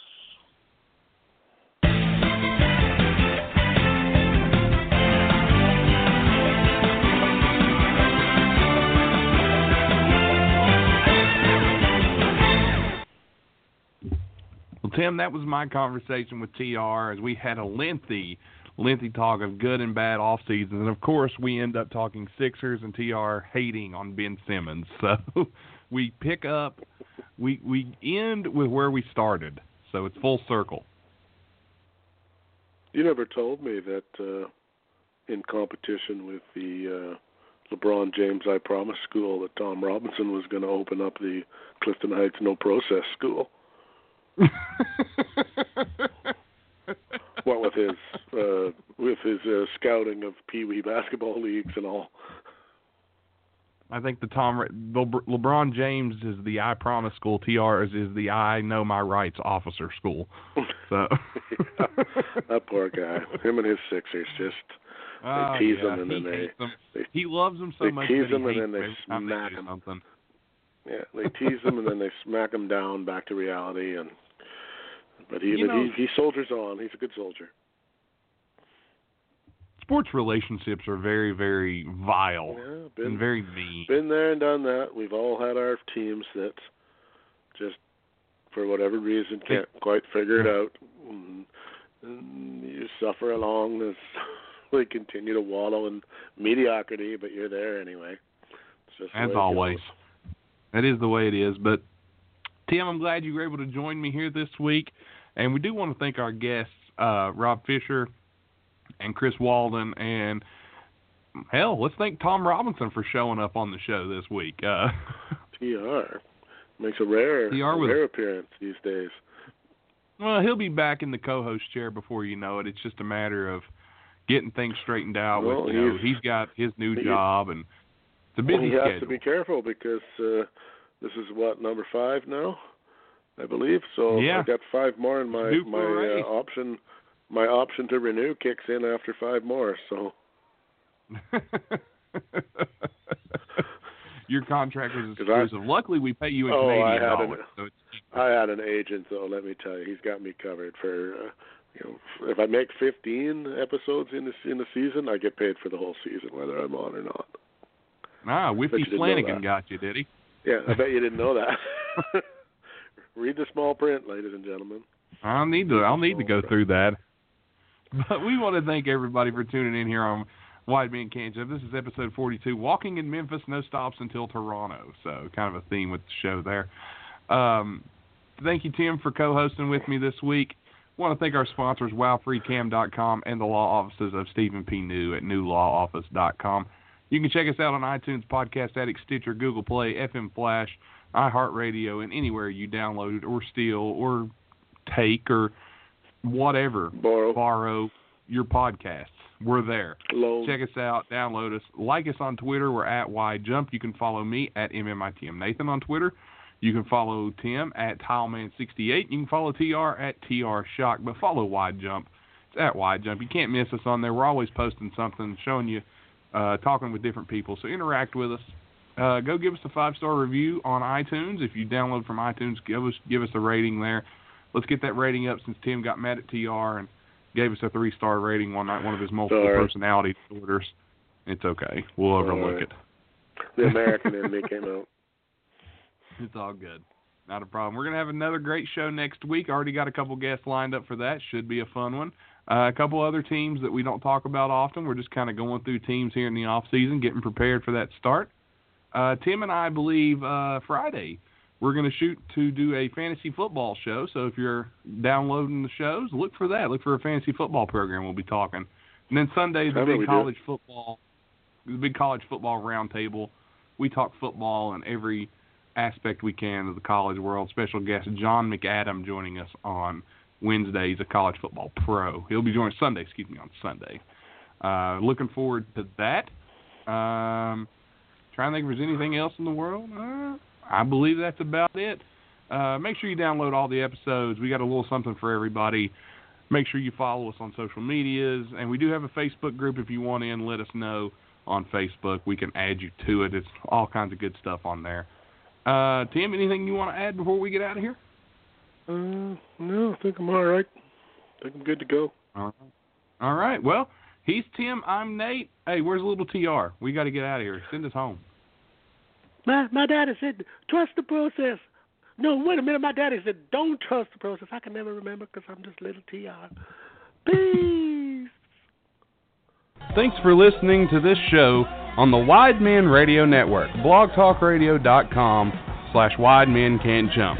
You can download this and any other episode from our network at iTunes, Podcast Addict, Stitcher, iHeartRadio, Pod Paradise, Google Play, Player FM, and anywhere you find your favorite podcast.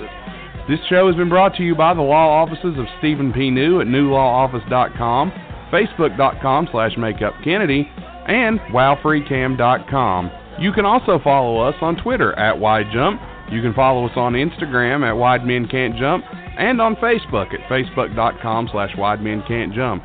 Please leave us a five-star review on iTunes. Also, rate the show and tell us how we did. If you love us, please give us a five-star rating. Again, thanks for listening to this episode on the Wide Men Radio Network.